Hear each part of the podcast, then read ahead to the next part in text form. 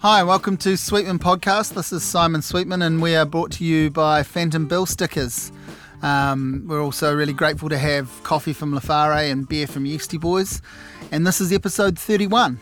Um, this is me talking to a Wellington comedian, writer, uh, actor, um, podcaster, Johnny Potts. Um, if you don't know Johnny, uh, you'll get to know him through this. And uh, Johnny's uh, uh, a friend, a guy I've known um, well for many uh, years, and, and in, a, in a sort of a, a variety of ways. Um, uh, he, I didn't know this, but he was a family friend of my wife's family. Um, and when I met Johnny, I didn't know that. Um, I met him through um, sort of Wellington artistic circles, I guess, uh, over a decade ago. And then we did, we um, I did some work for a magazine that he was involved in briefly, and we sort of just kept kind of I guess reconnecting and and through various things. Um, in recent years, he's he, he's got a sort of an acting background, a theatre background, and, and I sort of think of him as a writer, performer. Um, but in recent years, I guess the focus for him has been stand up comedy, and he's he's really working hard at that um, doing his own shows, um, putting on monthly comedy nights at Moon in Newtown, emceeing them.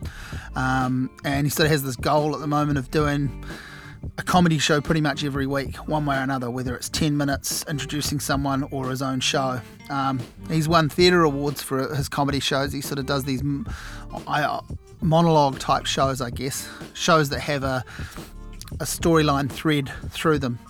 Um, so Johnny and I did what we this podcast is actually me and Johnny kind of feels like a conversation that, that we started 10 years ago and that we'll never finish. This is me and him just sort of sitting and, and chewing the fat, just talking uh, about our various um, influences and interests and, and the way they kind of, um, you know, there's about 20 minutes of us talking about Bob Dylan. We talk about Steve Martin. We talk about stand up comedy, the young ones, Simpsons. Uh, all, all, these sort of pop cultural things that that are um, that we can nerd out on. That I'm very sort of excited and about, and and uh, and that he, he clearly is too. Um, so it's a long chat, and, uh, and and I don't know if it ends up actually going anywhere, but I enjoyed it, and I think he enjoyed it at the time, and hopefully some of you will enjoy. Uh, some of the things we talk about, if not all, and, and I might urge you to check out Johnny's work.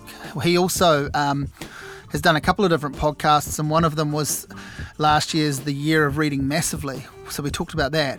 This was an insane project where he read a 700 page or bigger book every month with two different guests and then and then dissected it. I, I, I appeared on one of the episodes of that. Um, and I just it was hard enough doing one book. So so I talked to him a bit about what it was like reading twelve massive books in a year, um, which which which he did as a new father too. So that's uh, absolutely crackers. Um, so yeah, there's lots in this. I hope you enjoy it. It's me talking to Johnny Potts. We've got a few areas where, where we've our lives have crossed over, crossed over and intersected, and people we know and all of that sort of thing. But I I have this memory that. Um, the, uh, Craig put on this thing called Speakeasy at Bats, and it was poets and musicians and things. Yeah, it was in 2003. Yeah, and I think that's probably when I first met you. It is. Yeah, yeah I was thinking about that before. And yeah. while you were part of the infamous the winter. winter. Yeah. yeah. Still part of the winter. yeah? yeah, it was still, well. How's the, how's the collective going? Yeah, it's okay. We have agreed, I don't know if it was, um, if we, if we all agreed but we've agreed to have this year off. Which, okay. Which there are three of you, right? There's three of us. So it's so, you, Dave Edwards, and, and Mike Kingston. Oh, Mike Kingston. Yeah. All right, of course. That makes so, sense. Yeah, yeah. So we all sort of see each other, okay, you know, uh, as a group and, mm. and bump into each other sort of in, in different pairings. And Mike and Dave have done some other playing together outside of the winter. Did you see Dave's Fringe show? No, I missed it. Did you see it? No, no. But I, I hosted a show where he did. Uh, uh, I, I got to pick who the lineup was going to be. Right, right. Like a late night uh, fringe showcase yeah. show. Yeah. And um, and I said, let's have Dave Edwards close mm. it. You know, mm. let's be like mm. have, have him like you know the, the musical guest at the yeah. end. Yeah. Um, which is which is it, it's not what a um it's not what a, a late night comedy audience does. expects. Yeah, yeah, yeah. You know, so uh, cool. Yeah, that was good to see him. Now again. the winter winter we did an album last year. We really only play once or twice a year. Mm-hmm. You know, and this year we've kind of gone, well, we've sort of a couple of us have decided we're a bit busy and uh, with other things, and and maybe the world doesn't need another another winter album anytime soon. But we really, I think we, I think I speak for all of us when I say we really just sort of do it for ourselves. It's a bit of fun. But that was very early on in the days of the winter, so we had only played together two or three times. Before I thought you'd thing. actually formed for that show. No, I think maybe we had. I think I feel like we might have played one other place, but maybe we. You might be right. Mm. I think we would have done one or two rehearsals before, but only yeah. I sort of feel like we might have played a gig up at the photo space, but um, maybe we did that Mm. afterwards. Actually, I think you did it afterwards. I remember that. yeah, But, yeah, yeah. Okay, So, so. that that show was yeah that show so there's was some just, interesting people in that show. That was quite a cool show, I thought. We went for was- two nights or three? Two. yeah it was a short season Mm. anyway. So there was Kiara Mulholland was in it. Yep. Um, Glory Road. oh, Glory! Yeah, I just I just saw her up in Auckland. Mm. Um, who else? Um, you, the winter. Yeah, Um, who else? Um, Craig Irison. Craig organised it, yeah. I don't know if he's still doing stuff. uh, I think he's in Hawke's Bay Oh, okay. doing uh, council sort of stuff. So I don't know if he's doing like doing day job stuff. I don't know if he's doing.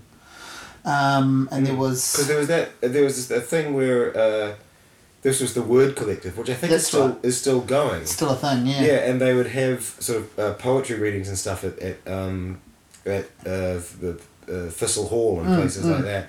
And there were quite a few people who were who were doing things. Glory Road put together a, a CD Yeah, um, with uh, like um, stimulus and people were on that. Yeah, yeah. Um, doing musical backing to poetry stuff.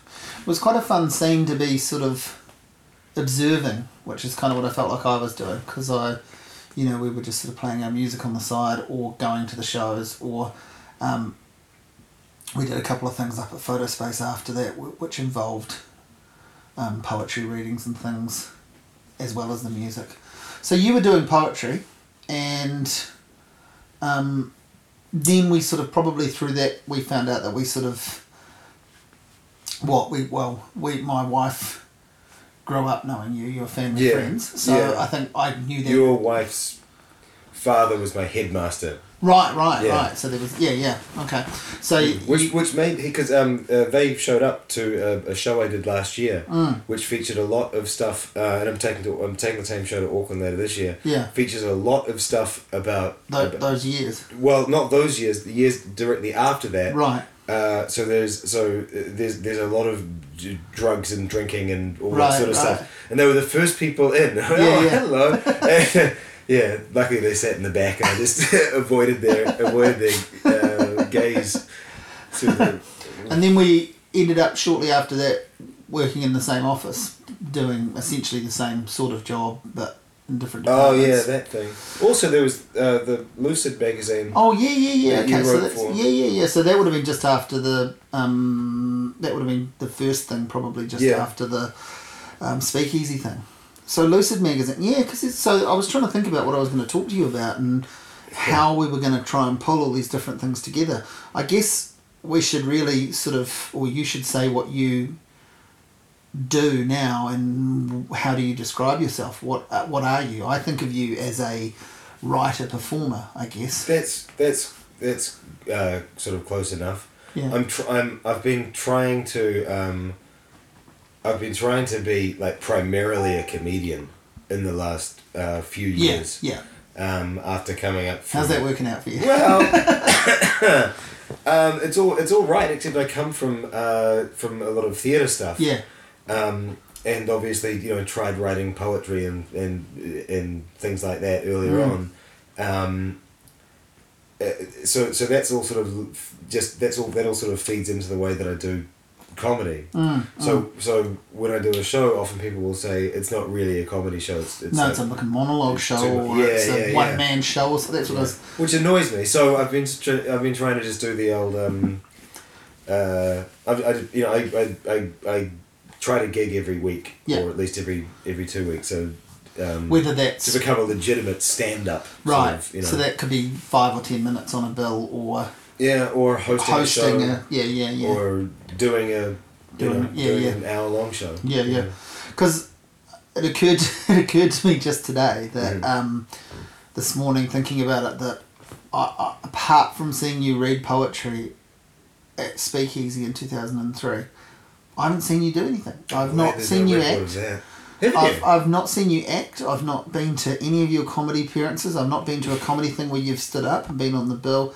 I don't go to a lot of local comedy, but I guess the last few years. But I've not um, been to your one man shows or monologue shows or what you might call them. Stand up comedy shows. Yeah, okay. So, well, I was just thinking, like, particularly Yeah. the last one had a bit more of a narrative thread to it that Yeah, allowed this is, my, to. this is my thing. That's what. uh, So you approach that as a comedian. You yeah, go, this pe- is a comedy people- show. It's yeah. uh, Yeah. It, it starts off with me just talking to the audience and Uh-huh. a hey, let's you know, uh, welcome to the comedy show type thing. Yeah, yeah. It's just that uh, um, after a certain point, I say things that are you know, you know thematically connected Yes. and create a narrative and whatever. But That sounds like a good comedy show. Well, it's all yeah. It's Yeah, just it's, it's, it's and it's all meant to be funny. So Mm.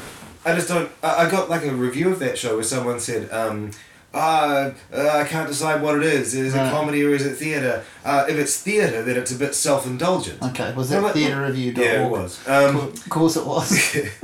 well, I mean, of course it was because they're they're the only people who That consistently review things.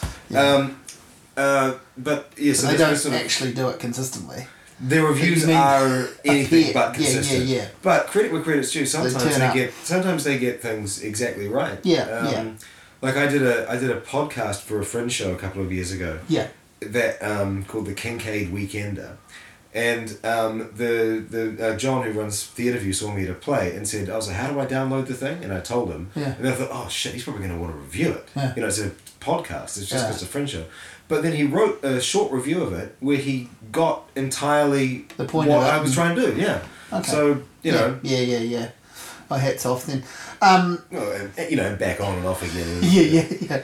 So yeah, I was gonna say I, I, my my feeling was that you were essentially working in comedy, doing comedy, being a comedian, and I guess I tag on the idea of writer performer. Probably it's a bit loftier than comedian, and I don't know why it is, but I, I guess There's this view that com- yeah, that, Yeah. that comedy in general is kind of temporal or yeah, not. yeah, Um, that people move through it hopefully to get to. well, yeah, It is the- the sitcom dream, I guess. or, or or doing something else. Like a lot of people Yeah. do comedy and then end up being something else. Yeah. yeah, be, yeah, being being an actor or being Yeah, a a, TV actor, a t- presenter. yeah, or, yeah. Um, and yeah, and just the, the, the whole approach to it, I think. Uh, but audiences, I think, are, are getting more informed about comedy Yeah. now because comedy is such has such a high profile at the moment because there are there are some really great stand ups who have really high profiles. And I guess comedy happens now across, and I'm just thinking about this out loud now, so this is going to come out pretty terribly, but I guess comedy happens across a tremendous amount of platforms. There are people who are who essentially are comedians, and their their their platform is Twitter. Yeah. And that's what I know comedians use it as a way to test material, etc. To you know gather the troops and all of that too. But I mean, some people on Twitter are fucking funny, and they mm. they, they are trying to be funny, or Tumblr, or whatever the medium is there. And you know, then there's obviously vloggers and YouTube channels and things like that. And there are these people that are actually becoming megastars in that one area. So that's mm. kind of So- validating and legitimizing a different kind of comedy. And what I was, uh, what I sort of thought too was, I had this revelation when I watched Alice Brine for the first time, mm-hmm. And Daniel John Smith, the split show. And I, with him tomorrow night. right, and well, I thought they were both great, Yeah. and both both very good, and um, and both you know came at it from different angles, did different things, and, and it was a complementary show, worked really well. Um, but what I got from both of them, I think, was, yeah, you know, like, it doesn't really matter that you know they're not trying to, um, you know, reference, you know, whoever it is, Bill Hicks, Andy Kaufman. You know, there's no, Yeah. they're not worried about any kind of lineage. Well, they can be, they might be, but I certainly got with Alice that she was not. And so, because to a- whole bunch of people now, comedy can be, yeah, what they experienced on Twitter, on Tumblr, on. Well, it's what it's what makes you laugh. Like yeah, I Yeah. remember my friend Eli wrote a a, a play called uh, Rubber Turkey, and, he, and in this in this interview he was talking about how his first like uh, the stuff that made him laugh first was South Park, Yeah. and because that's the age he was, Yeah. and so and so that becomes his frame of reference. yeah, yeah. yeah. And I think it's, Template for a bit. yeah, Pretty yeah, much. Yeah, and Yeah. Uh, but, but that happens no matter no, no matter what you're exposed to first. That's going to be Of it. course, so but that's it going to be your thing. Like like- Alice will talk about um, comedians who she uh, really liked. You know, Mm. ten years ago, fifteen years ago. Daniel John Smith is a, is aware of like uh, a, a bunch of stuff. So Sure. But it's, it's just that I think that the the, the, the canon Yes. um, is not as set as Yeah, it is. yeah, yeah, that's other- what I was trying to areas. say. I'm glad. I'm glad I invited you along because that's what I was, Yeah. that's what I was trying to say. Yeah. But that's I'm a big I'm a big canon guy. Oh, though, well, same, I mean, is, I, I, I, I, I love all that shit. All that Steve Martin and Mel I, Brooks. I and- sort of know that about you, and I want to talk about that more with you, and and I am too. Um, and I think maybe you know, um, for a long, probably because I don't go out and see a lot of local news stuff. Mm-hmm. That's why this hit me like some revelation. It's actually probably been going on for a long time, but that that was Well, the scene's been really growing over the Yeah. last, since basically around the time I I started. used- yeah. Yeah. Well, I mean, I don't think I had a catalytic uh, impact on it, but I've been lucky to, to Hmm. join at the right time Yeah. and be part of and Mm. yeah um, so okay so what are the steps to get you into comedy you, you- you're a big canon guy you grow up Mm. experiencing um, comedy for enjoyment Yeah. but you you you sort of start off in acting you got a theatre background Yeah, I reckon I was scared. yeah I didn't. I. I. Because when you'd. um Because I watched those tapes of you know Blackadder and Young Ones and The Yeah, yeah. Simpsons even Yeah. and you know, uh, just over and over and over yeah again. yeah yeah And Quote, was, quoting them and yeah, all that, all that. correcting people who are misquoting Yeah, yeah someone gets a Monty Python quote wrong. Yeah, Yeah, yeah. all that, all Yeah, that yeah. tiresome bullshit. yeah uh, but um, but I was also really into movies, really into old movies and stuff, and that and that looked like an easier thing to uh, to to do. Mm. You know, like the idea of the idea of uh, uh, you know writing, casting, and making an episode of The Young Ones, to me seemed more difficult than like making on the waterfront or Taxi Driver or something. right you know? right Um, so I went, oh, okay, I'll, I'll, I'll do the thing that's, um, that's still fulfilling. Mm. And so I got really into, you know, uh, uh, you know, theatre and, yeah, old movies and stuff, and Yeah. wanted and wanted to do dramatic acting. And then so I, yeah. how what sort of age uh, so when I was about twenty. yeah Yeah. So, when when do you first do something that is vaguely connected to what you do now?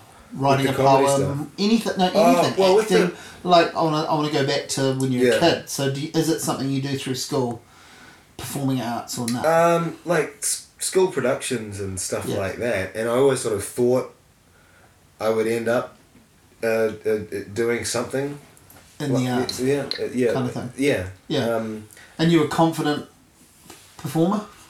um, yeah, I think so. Yeah.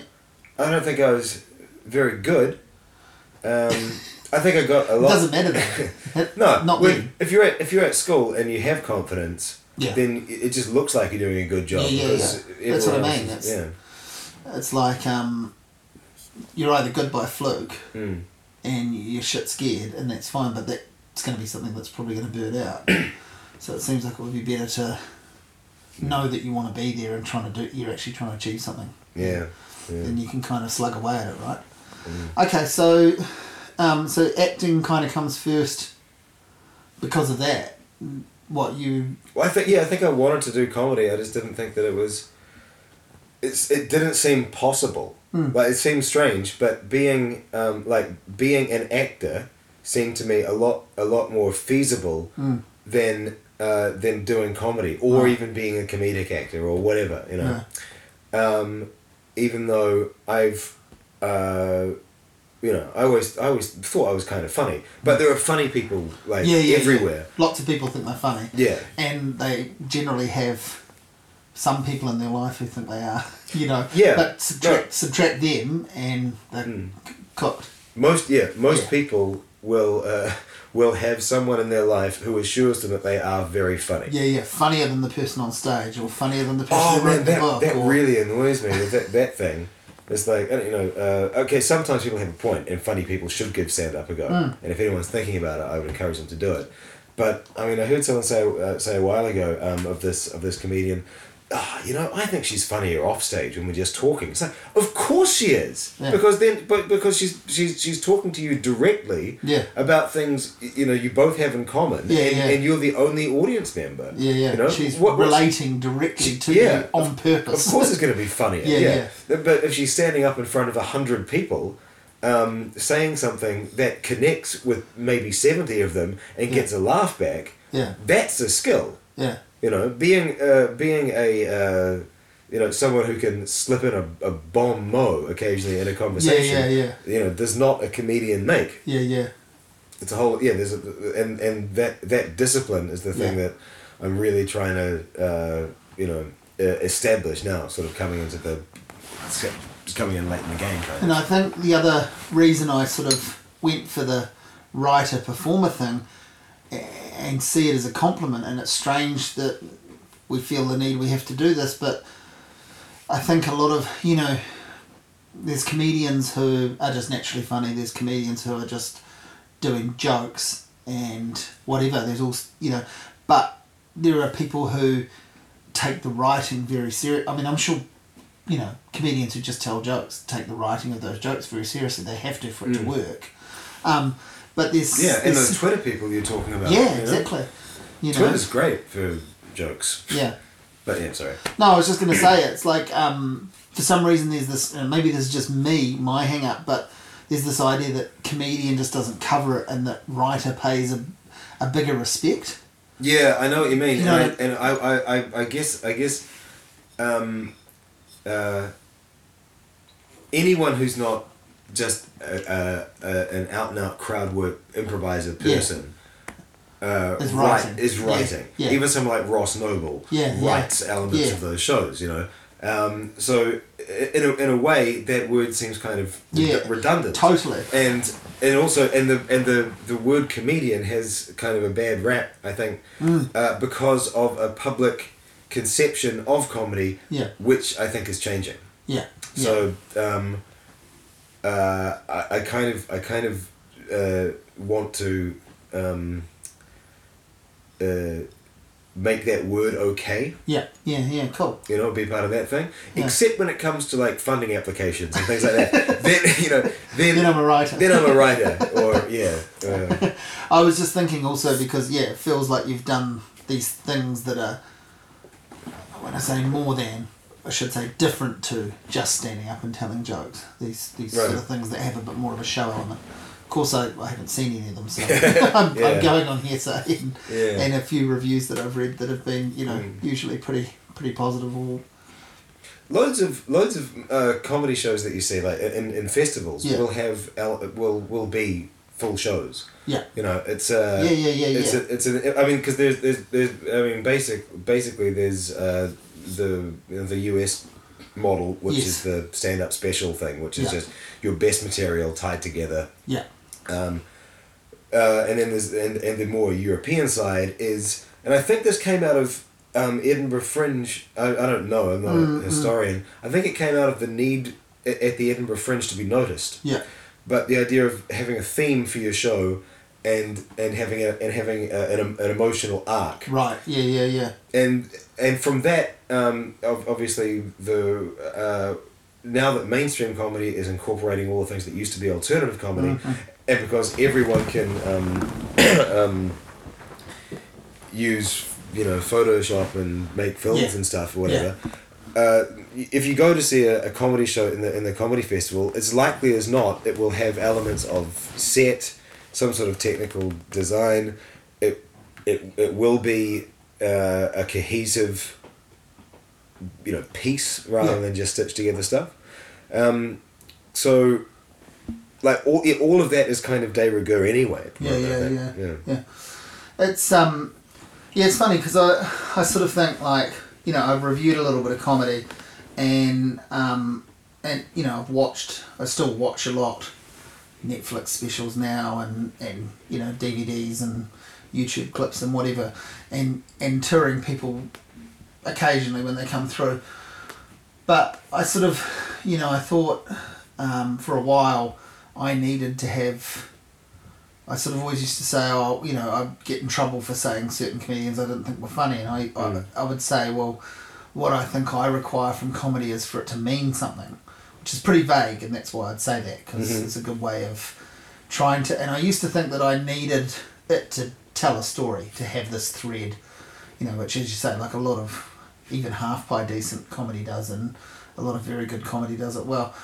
Um, there were sort of some key moments for me. Like I remember the very first time I saw um, Dylan Moran, I was just like, man, this guy's amazing, Mhm. amazing at. And I guess even someone like Danny Bhoy, like the very first time he, the whole second half of his show was the story, and I thought that that was really clever. And then you go and see them again and again, and it gets very boring, watered down. Their audience gets bigger. The, the, the act gets a little bit dumber. Or seems that way. I've not really seen that happen in real time, so I feel like it's happened um, with those two guys. But Right. then I went and saw Dylan Moran last year, not expecting much, and it was back to the first time I saw him. I was just Mm. like, this is my fourth time watching him live, plus, you know, watching the shows on telly and stuff on DVD. And it was just like, he, suddenly he was amazing to me again. And so I, I, I don't know quite what I'm trying to say or what it is about that, but it's it's interesting that I also find that much as I think I need this story, fart jokes can be fucking great, dick jokes can be great, you know, Mhm. dumb one liners can be great. So it doesn't comedy I think doesn't need to have a thread. mm. It can just be what a person finds funny. But yeah. But you're saying two things. You're saying I am saying two things. well, you you you you you're saying you started off by saying uh, that it needs to have meaning. Yeah. Which is what I sort of thought. But it- Right, but and, and but you but do you equate meaning with story? Yes, on at least on some level, I do. I think that's I think that's what I used to look for in comedy. I think that's what I, you know, after a while, after just you know, as a teenager watching Steve Martin Mm. shows from the seventies, that were already old hat, but just seeing them and and being Mm. blown away that the guy from the movies did this first, and that he was funny, and also that it was on such a scale. Just going, fuck, this guy's playing Yeah. to so many people, and he's made something work. And It's you- unbelievable that he was able to make those Thing- jokes. yes, I know. Carry that much. Yeah, Yeah. yeah. So uh, And the book is great. That Born Standing Up. Oh, yeah, of course, it's fantastic. Um, uh, it's it's it's probably the the one book by a comedian Yeah. I'd recommend to anyone wanting to do comedy. because because it kind of means something. no, funnily enough, no, but it does. Like I, I thought about that when I read it. Like, you know, I mean, it's not as bad now. There's a few that are coming. Like I know there's an Amy Schumer book, and I worry about what that's actually going to. How that's going? I mean, it's going to do well, but what that's going to include? Because I wonder if that's going to go back to. Remember that awful wave in the mid to late nineties where, you know, Seinfeld Oh. had a book. Tim Allen. Tim Allen, Ellen Paul DeGeneres, Reiser. Paul Reiser. yeah. and they were all just what was pre-Twitter, wasn't it? So they were just jotting out their routines essentially. Some of them have it. But that's that- what's great about the Seinfeld one, which I've got. Yeah, is it, yeah. it, it is it is just basically That is just the best of Seinfeld's Yeah, yeah, uh, uh, you know available. well, it was the best of those Bits. ones we named too. You know those books, those comic. Well, those- I didn't I didn't read any. I read all of them. I read Ellen DeGeneres' one. I read I read um, Paul Reiser's one. Yeah. The funniest thing in Paul Reiser. Yes, the funniest thing on Paul Reiser's book is Mhm. in Paul Reiser's book is that it starts on instead of page one, uh, it starts on page one hundred and forty-five. Mhm. That's the first book page in the book. Finishes you know a couple of hundred pages later on page three hundred and fifty or whatever, and he says, "I always hated that." You would start a book and you'd worry it was going to take so long to get to the middle. So now you can look back and when you're on, you when you've only read four or five pages, you'll be able to say I'm, I'm on page 151. Yeah. It was the funniest thing in the book. I'm not saying that was funny, yeah. but that, that that's about as good as that book got. Um, I was thinking about Paul Reiser recently because he he was on um he was on a you, are- you are the only one. no he was on he started to do stand up again and stuff. Oh, really? And he, and he did a he did a an episode of uh, comedy Bang Bang. yeah, and he was, you know, all right in it. You know, Yeah, yeah, yeah. obviously someone who, uh, you know, doesn't really understand what's going on and shouldn't Mm. perhaps be there really, but he played along and he was fine. And I started thinking about, oh, that's great. But then someone um, sent me an article about uh, Billy Joel. Mm. and uh, it was from a few years ago in the New Yorker. Have you read it about what sort of what Billy Joel is up to these days? No. Real sad reading. Anyway, uh, it I've, It I've heard up- it referenced and I haven't read it. Yeah. it ends up with him um, with him going to Sting's birthday party, which is emceed by Paul Reiser. okay, maybe, maybe I was wrong to reconsider you. yeah, yeah, You yeah. know? um, but yeah, so there were those books, and so reading the Steve Martin book is just like a Mm. million miles. And I mean, I'm sure there are there are other comedians that have written some pretty good books, but The thing is, Steve Martin, uh, like uh, Steve Martin wrote books like before Yeah. he wrote the book about him doing yes, stand up. yeah, yeah, exactly. Like, because he, he wrote those novels and Yeah. um, And plays. He, wrote yeah, um, Picasso. The, yeah, yeah. I saw that. I saw that at um, Circa.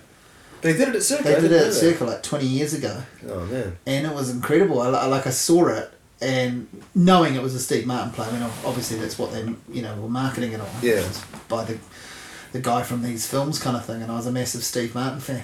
And it was, you know, it was a really good local production of it, and Mm. went out and bought the script as a result because it, you know, was peppered with these great lines. And, Yeah. And um, you know, it was a bit like, it was sort of a bit like um, Woody Allen circa Midnight in Paris, and you know that kind of version of Woody Allen that Mm. does those things. It was was kind of tapping into that, but yes, they'd done that and a couple of other plays, and and then yeah, obviously the novellas and and novels before the memoir, and Mm. you kind of think, will there be another volume of that memoir? But did, I'm surprised we got one.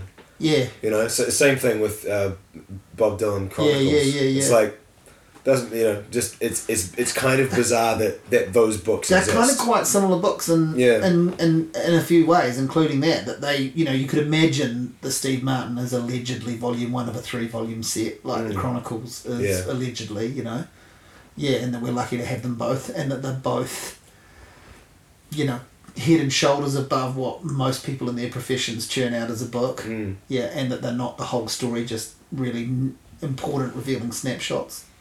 Yeah, yeah. The the the Bob Dylan one is Have such, you read such a Chronicles more than once? I read it twice. Yeah, I read it, but I read it twice quite close together when it, right. when it came out. I read it ten years apart. like I read it when it came out, and I just revisited it not that long ago, Hmm. and it was cool. And I I had the audio book of Sean Penn reading it, but I never listened to that. But I, I kind of thought that would be quite cool. It's a good choice. Yeah. Yeah, yeah. I think I got it out from the library. And uh, so, okay, so comedy books. Um, So, uh, well, no, let's go back to your so that your sort of comedy touchstones. And Oh, right. And Well- that's where we got derailed. When I was a kid, I was thinking about this uh, uh, today. When I was a kid, I just I, I I liked all of comedy before I knew what it was, yeah. and so any sitcoms like So you I- just you mean you just signed up for it? yeah I I, I, mean, I. I remember being like obsessed with Cheers and Yeah. Hogan's Heroes, and, And were sort of you stuff. watching them without understanding them, or you just weren't you weren't even watching them? You just knew they existed. I mean was watching them, and uh, your folks were watching them and you were in on it? That sort of thing, um or you were watching them? no no I, I I had um. I had, I had, you know, uh, uh, wealthy '80s parents who like to do their own thing, so there were loads Right. of TVs around, um, and so I I just was the babysitter of the TV. yeah, yeah, sort of thing. Yeah. So uh, yeah, so I, I just I just like Yeah. because they used to play Hogan's Heroes every yeah. every every weekday, Mash every Yeah. weekday, you know, and I just watched all that stuff. Um, like yeah, any sitcom.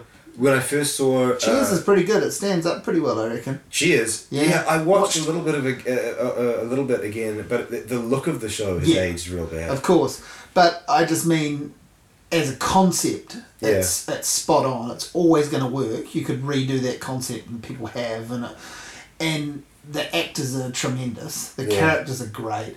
Yeah. The lines are shit hot. You know, like they hit, all of those things hit their marks. You're right. It is production wise. And, and the look of it is, is dated, and I guess it's very much the same for a few others from that era. Like Taxi's the other one to me that I, felt, I felt that Taxi is stronger than Cheers, um, in some ways. Not as many, maybe not as many jokes a minute, but know. there's, It's, um, I, I, the thing there's a lovely kind of pathos about um, Taxi that there isn't so much in Cheers. yeah, I can kind of see. It. I'm not as familiar with Taxi. There's this. I feel like I, I just remember watching a bunch of it again recently and going. Um, I don't know if it's that it's that fucking wonderful theme song that sort of sets you up with a bit of there's a bit Mm-hmm. Of melancholy in that and a bit of nostalgia in that. Yeah. But um, I just feel like um, what's his name, Alex is the main guy is Judd Hirsch is hmm. he's such a strong kind of moral moral center Right. and you know he's got baggage Yeah. and there isn't really a character like that in Cheers. They're Oh. all, you know, they're I think I think Ted Danson's fucking amazing. oh, he's absolutely. sad. And there's, and there's this real sort of blighted sadness about his. totally agree, but he doesn't. he doesn't quite have. Totally agree, and he's amazing in the show. And I, I sort of forgot about that until I watched it again recently. And fuck, mm. this guy is actually like, you know, because there's a difference between right. There's an obvious difference between a comedian and a comedic actor. Mm. There's some great comedic actors. Could not put them on stage and tell jokes. Mm. No, they're not trying to in most cases. And some many stand-up comedians don't translate that well to acting. Some get there eventually. They're different But disciplines, They're yeah. different disciplines. That's right. But um, some can kind of do both. Some learn to do both, and all of that. But he, you know, is an extraordinary comedic actor. But I think like Judd Yeah. Hirsch's character in Did you see Taxi, Bored to Death? yeah, yeah, really he's good. So Love good and Bored yeah, to yeah. Death. Yeah. Yeah, yeah, totally. Um, but I think Judd Hirsch is a bit. His character is. I don't know. There's just some sort of. He's a bit more sort of. Um, what's the word? There's a bit more quiet integrity to him or something. You Right. know, I think. You know, Sam's still filled with that. You know, yeah, he's he's sort of like he's lived out his dream and it's over and all of that. But he's still a little bit big headed from that he's a local celebrity. Yeah. You know, there's yeah. that, that aspect, which is all great for the character. Yeah. But, you know, Alex, we never quite work out what's gone on, but he's like, he's obviously, he, he's this wonderful, wise soul to everyone else, but his own life's a fucking mess. And there he is driving a cab Mm. at night, and you never quite find out what his particular hardship is, but he can't make relationships work, he can't, you know. No. So that, I don't know. I just Travis Bickle's younger brother. yeah, but it, no, but it, that's the thing. It never goes to that sort of area. It's never that kind of excruciating that he is damaged in that way. It's Right. just like, I think it's that I, I, sort should, of I should look at the show again, really. I, I thought it was amazing. Watched it. Uh, watched the first couple of seasons, um, and really quickly. Um, just got hooked on it a couple of years ago, and and it just brought back heaps of memories. But I thought it stood up really well. Like possibly, as I say, possibly better than Cheers. But I think Cheers has got more laughs in it. Mm. You know, all up. But some great characters in Taxi. Some great. Um, so those things were cool. Yeah, yeah. But you're right. I I kind of signed up to them as a kid Yeah. uh, maybe not fully understanding them, Right. but on board with them. You know, watching them with the folks, or yeah, watching them alone, Mm. Um, because you know your, your parents have watched them, or you know, Yeah. um, Big Brother or whatever. Yeah, But then, but yeah. So the yeah. So I was. I just was like, oh, all this stuff is just. It's. Mm. I enjoy this thing, whatever it is. Mhm. and you know, didn't know it was comedy. The Yeah, same way. yeah, The yeah. same way some people look at.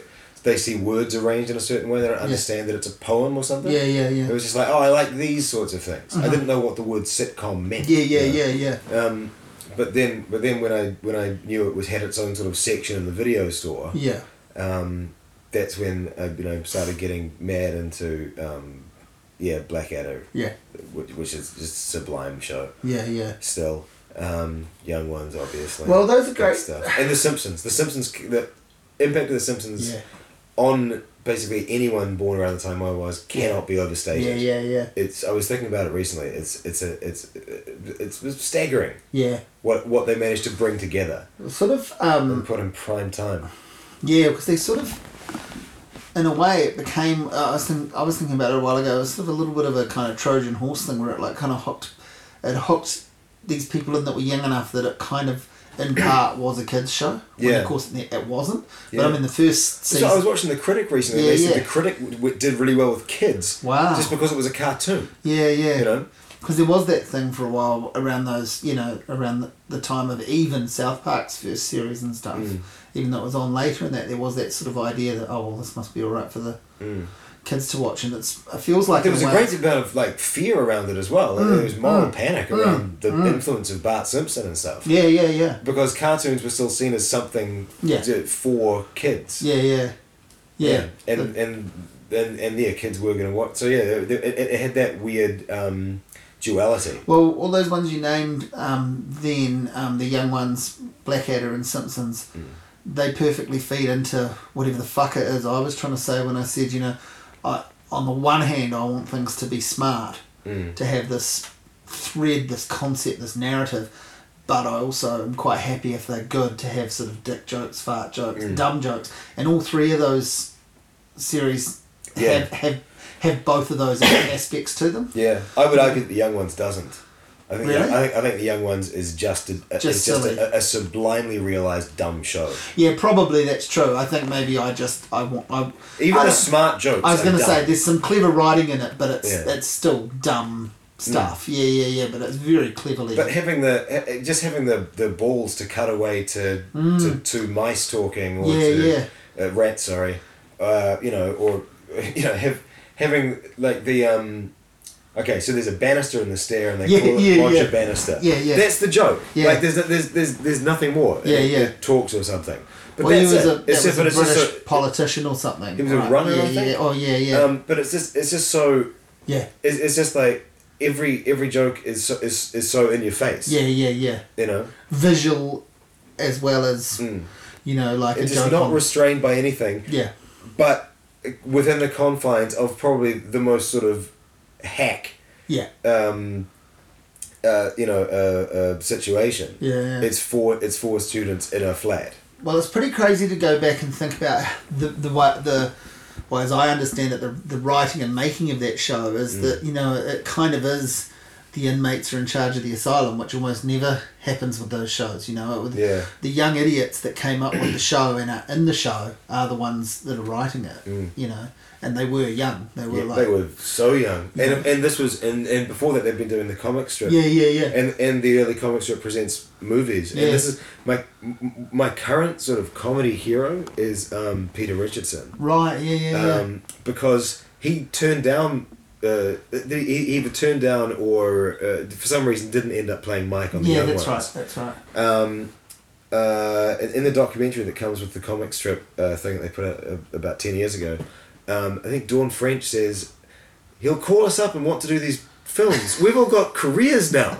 You know, we've all, we've all moved on and done other things. Yeah, yeah. But but he's but but he still wants to do these um, Silly these little fantastic things. Right, hold on. Oh yeah. Um, yeah, doing these doing these TV films. Thanks, man. That you know are going to get some audience, Yeah, but you know uh, you know probably aren't going to get them knighted or anything. yeah, yeah. You know. Oh, yeah. So yeah, and he was, and you know, because it, it, it, it, when that when that group started, uh, he was like a driving force. He Yeah, plays yeah. Julian in the in the um, you know, the Five Go Mad. Yes, yeah, yeah, yeah. Hey, so what did you think of what's his name, Christopher Ryan, the guy who plays Mike? What did you make of him? He looks like he's. He, I mean, when I first watched it, Yeah. uh, I just I just thought he was sort of the the dull character. Mm. But then you sort You of realise that him, he's and yeah, work, realize he's working on a bit of a, he's the outsider. and also he's got this. But you you know- know, you know, but you know, this is this is the the, the, the, the, the, flaw in that character. I realized is that um, his um, his status doesn't ever change within the group. Yeah, Like he's all, he's seen as pathetic and stuff as they all are by people outside of the group. yeah, yeah.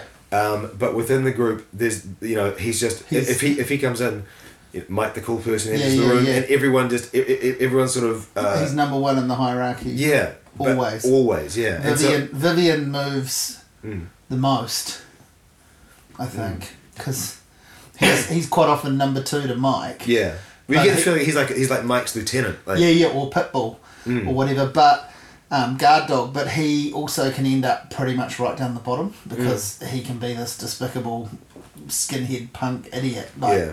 you know, anarchist, more of an anarchist than the token anarchist that's not really an anarchist. yeah. So, I But having sort of- said that, I think that uh, uh, they they do really they the show does work, Mm. and the character of Mike. Mike, Mike for a short period of time was my favorite character on the. Well, I remember someone saying to me, uh, you know, and I, I've watched the young ones a lot. I watched it Yeah. from before I really understood it and just kept watching it because there were bits that I liked. Probably those things like cutting away, you know, as a. I think I watched it when I was seven or eight, and then I got hooked on it right through to intermediate, and then you know right through high school, and could sort of name every you know quote all the lines and all that sort of annoying st- dumb stuff as you say. Um, but it was to begin with. It was those silly little things like cutting to two, you know, Yeah. puppets, two Yeah. really crude puppet rats, and you know, one of them's eating the other and going, "It's what he would have wanted" or whatever. Mm. Like those are the things you find funny. But I remember someone saying to me um, that they couldn't handle the character of Mike or the actor because he had such terrible timing. And then Right. I sort of went back and watched it and went, but that's intentional. Like, you know, that's. Is it? I know he- the thing. Like, yeah. and then I and then I've seesawed on that just about Yeah. just about ever since. Because he like, gets some really good lines and he delivers them all right, Yeah. but there's always something slightly off, slightly off. which is cool, and that's what I take to be cool about it. That's when I sort of went, Mm. he's doing that on purpose. But it, I've never worked out whether he is actually doing that on purpose or not. Mm. I th- I sort of like to think he is. I think he's But trying. maybe ve- that's he's giving- trying very hard. No Maybe matter- that's no giving him what. far too much credit. And the Yeah. guy, I don't, really, I haven't- really followed the guy's career, but He was did- on Ab Fab for a bit, I think. and um, he pops up in Bottom as a character and Yeah. and, and that a couple of times. Da- is it Dave Hedgehog? Yeah, that's right. He's Dave Yeah. Hedgehog in yeah. Bottom. Yeah. Yeah, so he's in a couple of. Yeah. Have you seen Filthy Rich and Catflap? Mm, I haven't watched all of that. Hmm. I've only seen a few because it was. Um, it looked quite good, but It's good to see them playing was- different yeah, different characters. It didn't. It sort of bombed at the time, or Mm. well, that was my understanding of it. And I think like my parents watched it and went, "That's stupid. We're not gonna. We're not gonna. we're not gonna record that Yeah, because it was yeah, all yeah. program your videos." and um, and so that's why I missed out for years. Mm. And then it was very hard to find. And I sort of They've got it down Aro Street. yeah, I remember finding a token episode here and there, and I Mm. reckon I've only watched two or three. Yeah. It's not. It's not totally necessary. Yeah, yeah, yeah, Yeah. I feel I've seen enough of it to. Yeah. Bottom It's- is way more. It's kind of an worthwhile. interesting in between young ones and bottom, though, right? Like you Mm. Yeah. can sort of see it as this. It's it's Mm. it's no Empire Strikes Back in the series. But, The, see, the, the, going back, going back to this idea of story that you're talking about, Mm, the, the, those those you know a young one's episode like Time yeah, doesn't have a story. which know? one's time? The um, bomb one. Ti- no, time no, that's called Bomb. Oh, it's called bomb. Um, of course it is. But they, Oh, time. Yeah, yeah, yeah, yeah, but yeah. they they don't they, you know they don't really they don't really go any I don't know. They're sort, of, they're sort of based around like a big scene, like the party one or Yeah. something, or a big few key scenes. But you're Mm. right. There's no real. Well, Well, I kind of love sto- that. the story's no not the real most important. The story's not the most important No. thing. It's it's the it's the it, it's just what happens within the episode. I do It's a, remember- it's a tough trick to, to pull off because Yeah. people will generally uh, want a story if they ju- Mm. if they just see silly stuff. You know they'll they'll, they'll get sick of it because you you do need something to, to hang on to. I do but with remember- comedy, often I think with stand up comedy. You, you it can just be Yeah. how engaging the performer is True. and, and, and and just spending time with their perspective. I do remember thinking with the young ones that the shows mostly end on a bit of a dud, almost like a duff line or Almost like a on non- purpose. on, almost Yeah. on purpose. That's what I mean, like a, a duff line or an intentional non punch line or Mm. something. Something we've taken this as silly as we can go. No, we haven't. Here's this, Mm. like the bomb one when it splits open and a tiny little fucking balsa wood Yeah, yeah, plane flies out. You know, with with sound effects of up, up and away or whatever. Um, those sorts of things. Well, the first one where the plane crashed into the house and it just said, Yeah. "There's a funny thing," Yeah. which is a big ending. Yeah. But but so unsatisfying. But that was a pilot, and then they Yeah. didn't make the rest of the series till like a year later or something else. Yeah, they just pick right. up and go, "Fuck it, we're just we're just a series now. We won't address that." I think Well, they no, address they it by do. moving. They're moving they house. do. Yeah, yeah, yeah, True. Um, and I was thinking I didn't read all of it, but I started reading Alexei Sayle's new book, and it got me thinking about all his great um, performances in Mm. the. I had to flip through that. It seems really really bitter. Yeah. Yeah, I've got to. I had to return it. I've got to get it back out and finish it. But it's pretty cool. Like, Mm. uh, again, because he can kind of write. You know, like Yeah. he's written sort of non-fiction and short stories and stuff, and so he's actually had a go at Yeah. Writing a book before he's written his own story, which is probably Mm. useful. But uh, I always liked his appearances in the young one. Yeah, the Balowski family. Yeah. That's that's how to that's how to do a cameo. Yeah. I did uh, w- uh, when I uh, in the last couple of years I've done some uh, uh, plays Yeah. uh, with uh, with uh, friends of mine. They've been like you know, you know written or Yeah. put together by the company. Yeah. Um, and I've uh, I've had little cameo moments or Yeah. characters when I've been able to write a, just a thing, and I always think this is you know, yeah, yeah. that's the template. Is, Yeah. yeah, and it- and he does it, but it, oh, it's so strange because in that he also seems like an outsider, Mm-mm. and he kind of he kind of was he was more sort of uh, you know political and, Yeah, yeah. and all that than, than than most of them. Yeah, and he had a different persona on the stage Mm. and all of that. Okay, so where do Yeah. you? Oh, I just want to say Yeah. the Young Ones has one of my favorite lines ever. Mm, um, and it's not really a joke, but it's something that I often think about. mm, Um, it's it's in Sick when uh, when uh, Neil uh, has the he has a they put a bin liner over him yeah, yeah, and and they're um, and they're about to do acupuncture with with nails Yeah, you know, the hammer and nails thing yeah. and um, and he says You might feel a bit of a prick. Oh no oh, not that. not that that's it's that's the- good too. his his his his line, and I think it's his delivery. He just says, um, he just said, said, I wish this wasn't happening to me. I wish this wasn't happening to Mm. me. And whenever I, I'm in a in a in a in a, in a situation of voice. discomfort, I just go, yeah, just that. Yeah. I wish this wasn't happening to me. it's a you know, Yeah, it's, yeah. it's it's a, it's a it's it's it's it's as you know, it's profound as E. E. Cummings. Yeah, yeah, It's a yeah. it's a great line. There is some really good, um, weird things in that show, and some of the not you know, unfunny things are the Mm. things that sort of stick with you, and as Yeah. well as some of the just like corny old you know like that. You might Yeah. feel a bit of a prick. So what's new? Like that. Mm. That always makes me laugh. But it's so strange though that that stuff, the way that they did it, was so different from um, very similar jokes being done by other British television yeah. at you know At the im- time. immediately prior to Yeah, yeah. And, uh, and and at the same time. Mm. Like how come when the, and the, and this is the thing about um, that, that it's really the, the, the, the, the performer's intention and the intention of the show that matters. There was a thing with um, uh, Stephen Colbert last year that gave an interview before the um, new Late Show launched when he said that the the product is jokes, but what, we really what you could just as easily call it intention. Yeah. We're selling intention, Yeah. and that's what the audience um, picks up on. I was Mm. really sad to see the, the Late Show. Uh, David Letterman is my favorite Mm. comedian, and I was so sad when that finished. Like legitimately sad. Yeah, I was too. I kind of, I, I, I, lo- I love that guy and I loved that show for a long time. And then I, I stopped watching it. And again, it, it, you know, Mm. you didn't need to watch it all the time to know what he was up to and what he was doing. But I would, I would check back in, in on it. And I sort of, I had quite a few feelings about, um, you know, when he retired and, and the way he wrapped up. And I sort of thought, I watched most of those last few shows, and I thought it was very. Um, I was very moved by how seriously he took signing off. Yeah. You know, to such a level that he, you know, he gave himself the sort of ceremony that he deserved. And Mm. if he'd left it to someone else, he might not have got it in this day and age. And I, th- it was very Well, there, there was a Ray Romano hosted uh, CBS salutes Letterman thing Yeah, as well. yeah, yeah. That didn't But do the job. No, he Yeah. was. That's what I mean. He he he. Uh, I don't know. There was there was just a way he bowed out that I thought was kind of dignified. dignified. That's uh, almost profound. Certainly dignified, and um, and you know who was it that said was it? I'm sure lots of people said this, but I think it might have been Howard Stern talked about how like you know he's the last guy that Mm.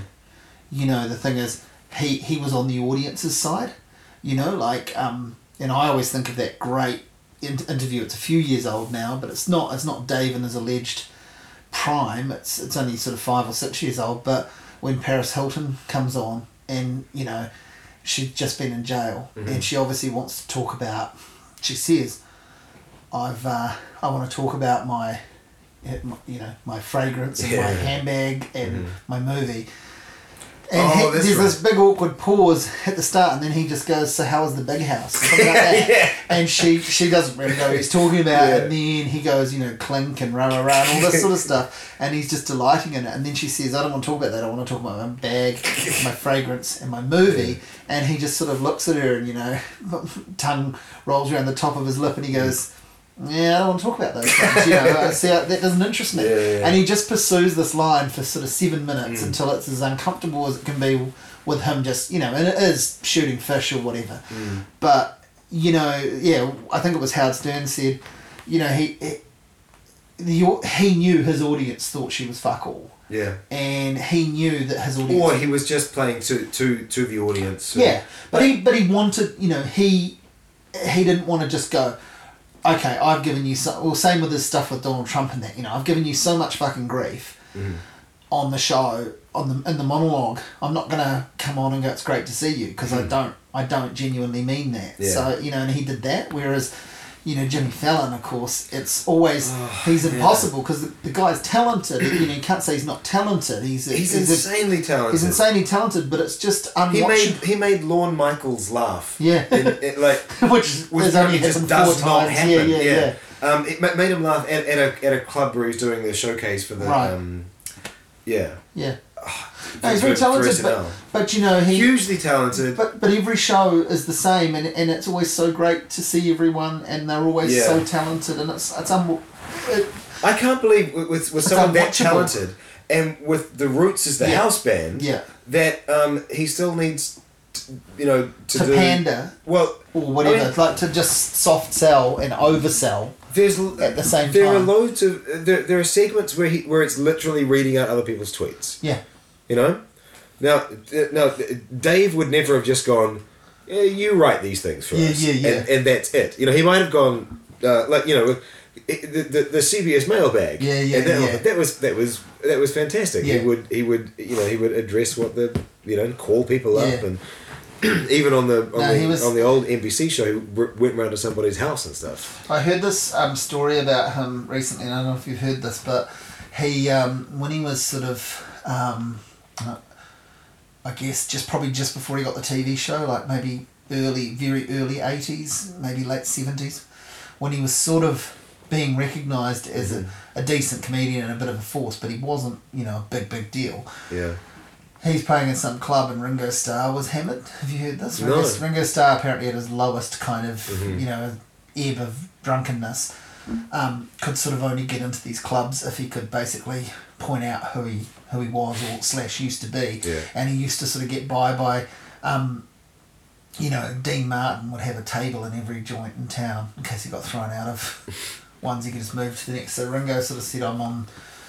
you know, whether this was the comedy store or one of those kind of famous Yeah. places in LA, and and and and Ringo sort of says I'm on Dean Martin's table, so they let him in, and apparently he's just talking over the top of Letterman, just talking absolute nonsense and just yelling out, you know, Yeah. just drunk drunk heckling, and uh, Letterman just ends up sort of saying, "Hey buddy, you know, do you mind shutting up?"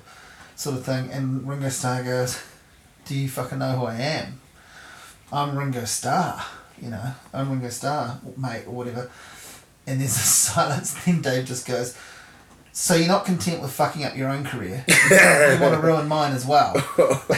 and there's just this fucking deathly silence. You know, that's what I loved about. Uh, one of the things I loved about him was just how brutal he could be. Yeah. But, but how I guess it's that thing like what people see, and I certainly see it in.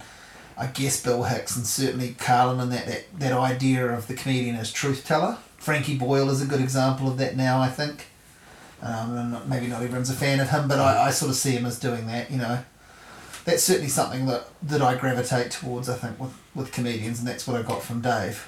Get, yeah. Play uh, In the show, he was obviously playful with Yeah. it, but you could rely on him to tell the truth when he needed to. Yeah, there was there was an honesty that Yeah. he brought to those interactions, Yeah. while at the same time, uh, uh, it basically introducing the irony that Steve Yeah. Martin had kind of Yeah, yeah, yeah. established in the in the in the in the seventies. Yeah. Uh, like making that sort of mainstream, but that I didn't realize. This is a weird thing about about being like slightly younger.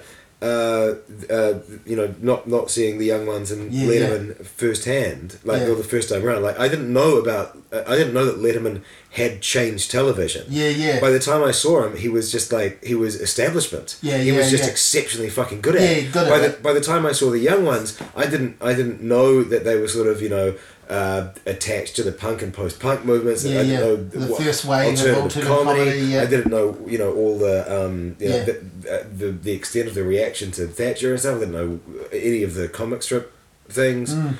What the climate was at the time.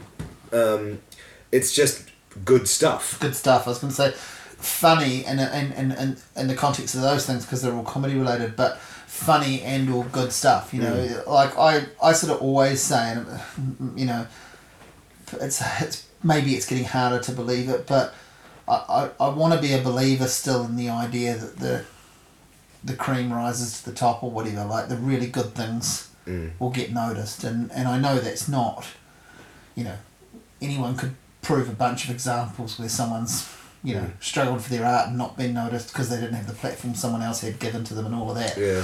But I I want to be a believer that good stuff. There's a lot of good stuff out there, but not all of it.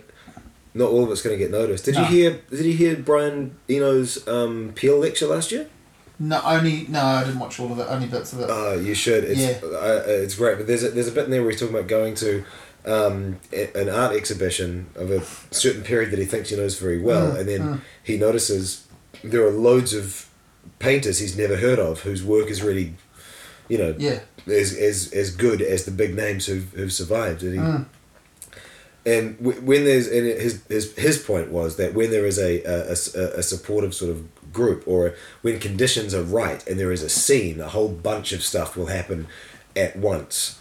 Um, and and the quality will just generally go up, and then we'll remember a few of the names, and those people will be the, the famous people. And he says it's happened in in British uh, pop culture a on a, a, a few revolutions as well, maybe including the one that he was a part of initially. Yeah, yeah. Um, but it's just that like you can go into a fucking uh, you know hotel lobby and there's and there's someone playing the piano. I don't know. That could be as good as Glenn Gould. yeah, You know. yeah, I don't know, or Billy Joel. You know. yeah, yeah. But um, so yeah, there's a the, the, I, I do think though that that, that idea of uh, you know truth and and honesty and it- that that stuff it comes through no matter what no matter no matter what art you're doing and no matter what uh, what your um what style within that art Yeah. like the the reason I think that Dylan is can is so compelling still is because he honestly just seems to listen to himself. Yeah, And to he do will what he go, wants to do. Yeah.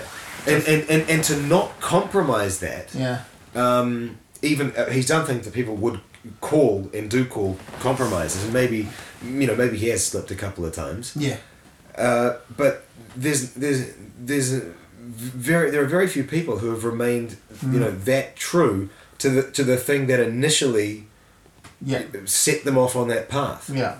You know.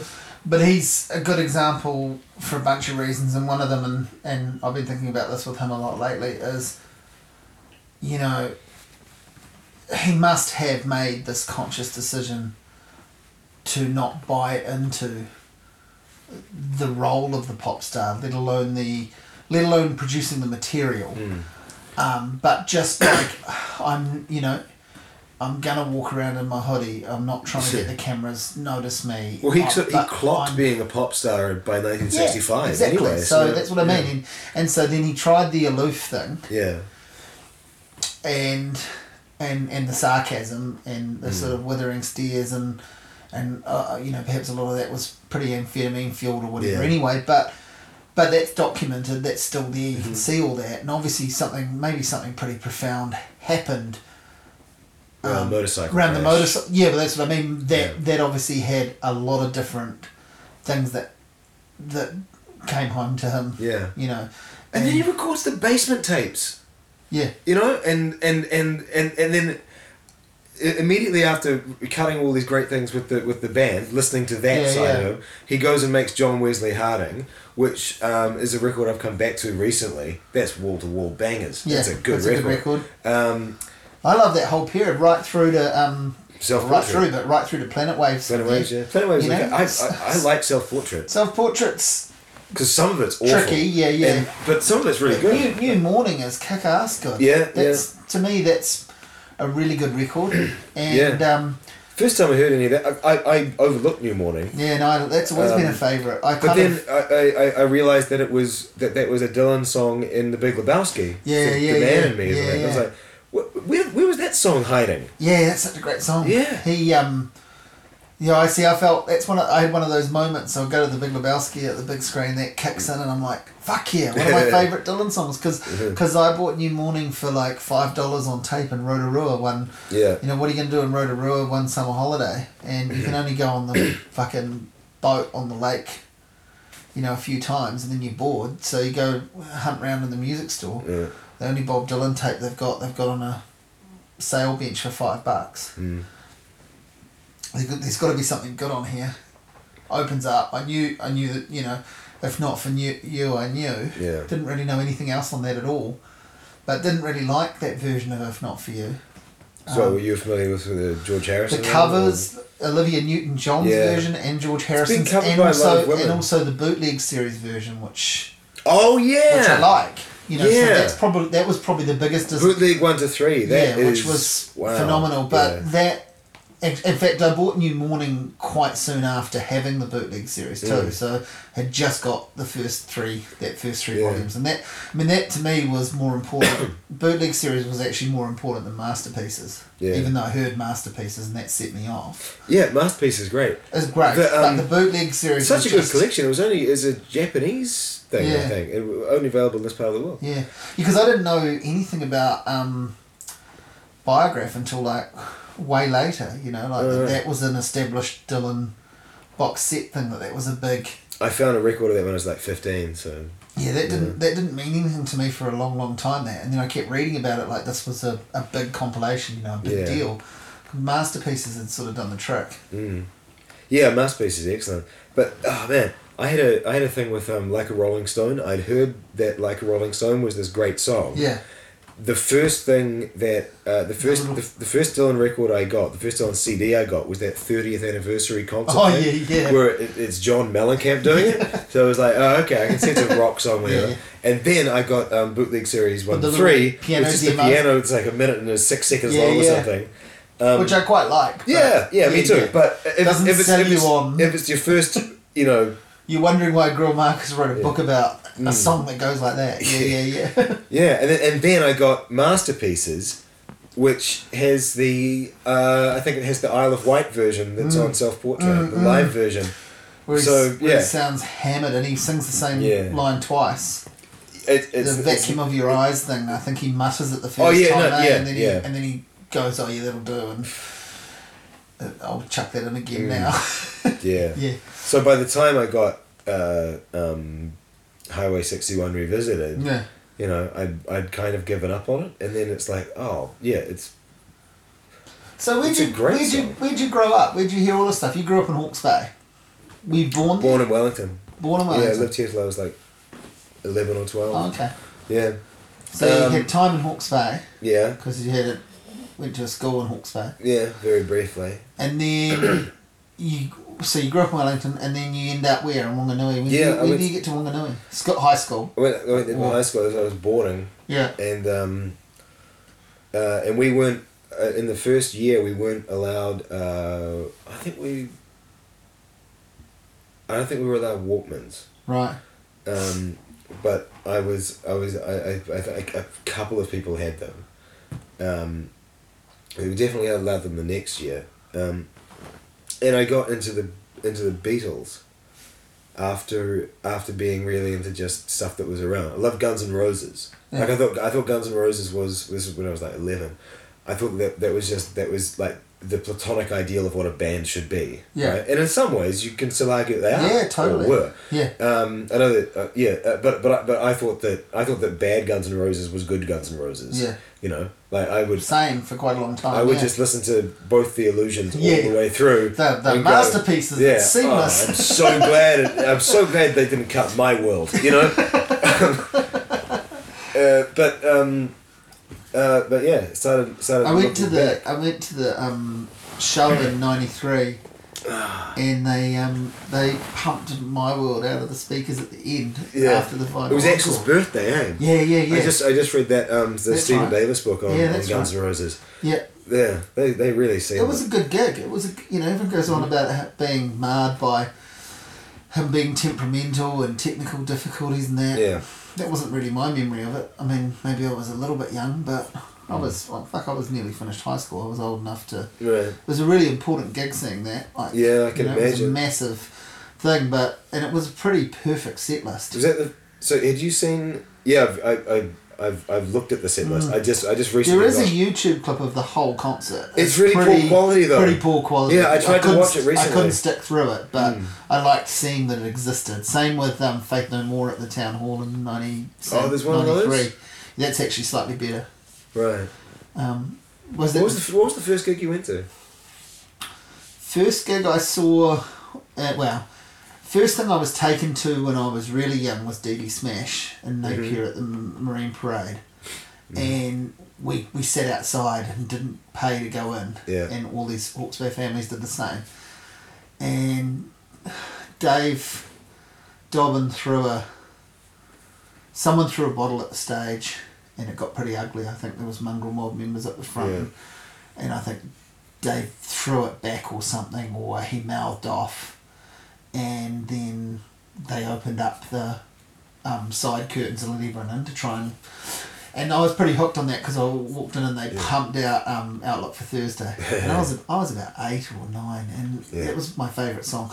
But I don't really count that. The first actual concert I went to, I was thirteen, and it was Eric Clapton, and at the Super Top. And you know, for years I thought that was the coolest thing ever. And Yeah. fuck, that seems not well, not sad, but a little bit sad now. like Yeah. I still got, I've still got a really good memory of that being an amazing concert because of what it Mm. represented. The first concert, and it was also, you know, sure he was full fucking Armani bluesman, Yeah. but it was a shit hot band and a good set list. Right. So it was a good time to see him. It was pre unplugged. Mm. So he wasn't quite a watered down sap. He was, you know, the Journeyman album was relatively strong in the context of his career and he had this incredible band. But, so that was 1990, and then the following year, we sort of got to go to one stadium gig in Auckland a year. So the following year was um, Dire Straits Oh yeah. with Hot House Flowers opening, which was good. And then um, must have been Paul McCartney. And oh, you saw Paul McCartney. Paul McCartney and- three or yeah, four? Paul McCartney and Guns N' Roses. Actually, would have been Guns N' Roses, and then a month later, Right. I like that record that he had uh, off the ground. Off the ground. Yeah, I do too. And it's not great, but I like it. Yeah. you know, it's. it's But again, I think it's because it came out at a time when I was like Yeah. getting into Beatles. That was Paul Same. McCartney's It was- current record. I've got it, I've got the vinyl now. wow. Um, I, li- I, I, I- you know, I like Flowers in the Dirt. Yeah. The one from before it is, is technically a better record. it's a much better record. much yeah. better record, and I've got I've got that. I, I, I, I do like that. Yeah. But yeah, I have a fondness. Half the stuff written by Elvis Costello. I hear, yeah, yeah, Yeah. Well, I have a fond, and Dave Gilmour plays on it. yeah, and, yeah. You know, Dave Gilmour plays on a bit of yes, he does. 90s, Yeah, yeah, like yeah, yeah. Run and stuff. Yeah, yeah. But uh, on a, a, cool thing to do uh, with um, uh, Flowers in the Dirt Mm. is you try to guess all the um, lines that Elvis Costello Costello wrote, wrote. because there, there's a And there's, the ones when Paul told him, "Now pretend you're fucking John Lennon." Do as you're told. But there's one where just like um that that song My Brave Face. Yeah, yeah. There's a line that just like you can't. I can only hear it as, as Elvis Costello where he goes. Yeah. Ever since we left, I have been trying to compose it. Baby, won't you please come home? Not been for you. It's, Yeah. it's such an Elvis Costello thing. You know, Yeah. why, why didn't you stick it on uh, the King of America or whatever yeah, you're doing yeah, yeah. time, you know? But even uh, the, uh, you know, uh, there's something pretty fascinating about their little writing partnership. I haven't Mm. read it. I haven't read Costello's book yet. I meant to. I meant to read it over summer, and I just haven't got to it. And I'm I kind of, I really want to enjoy it and Mm. find the right space for it.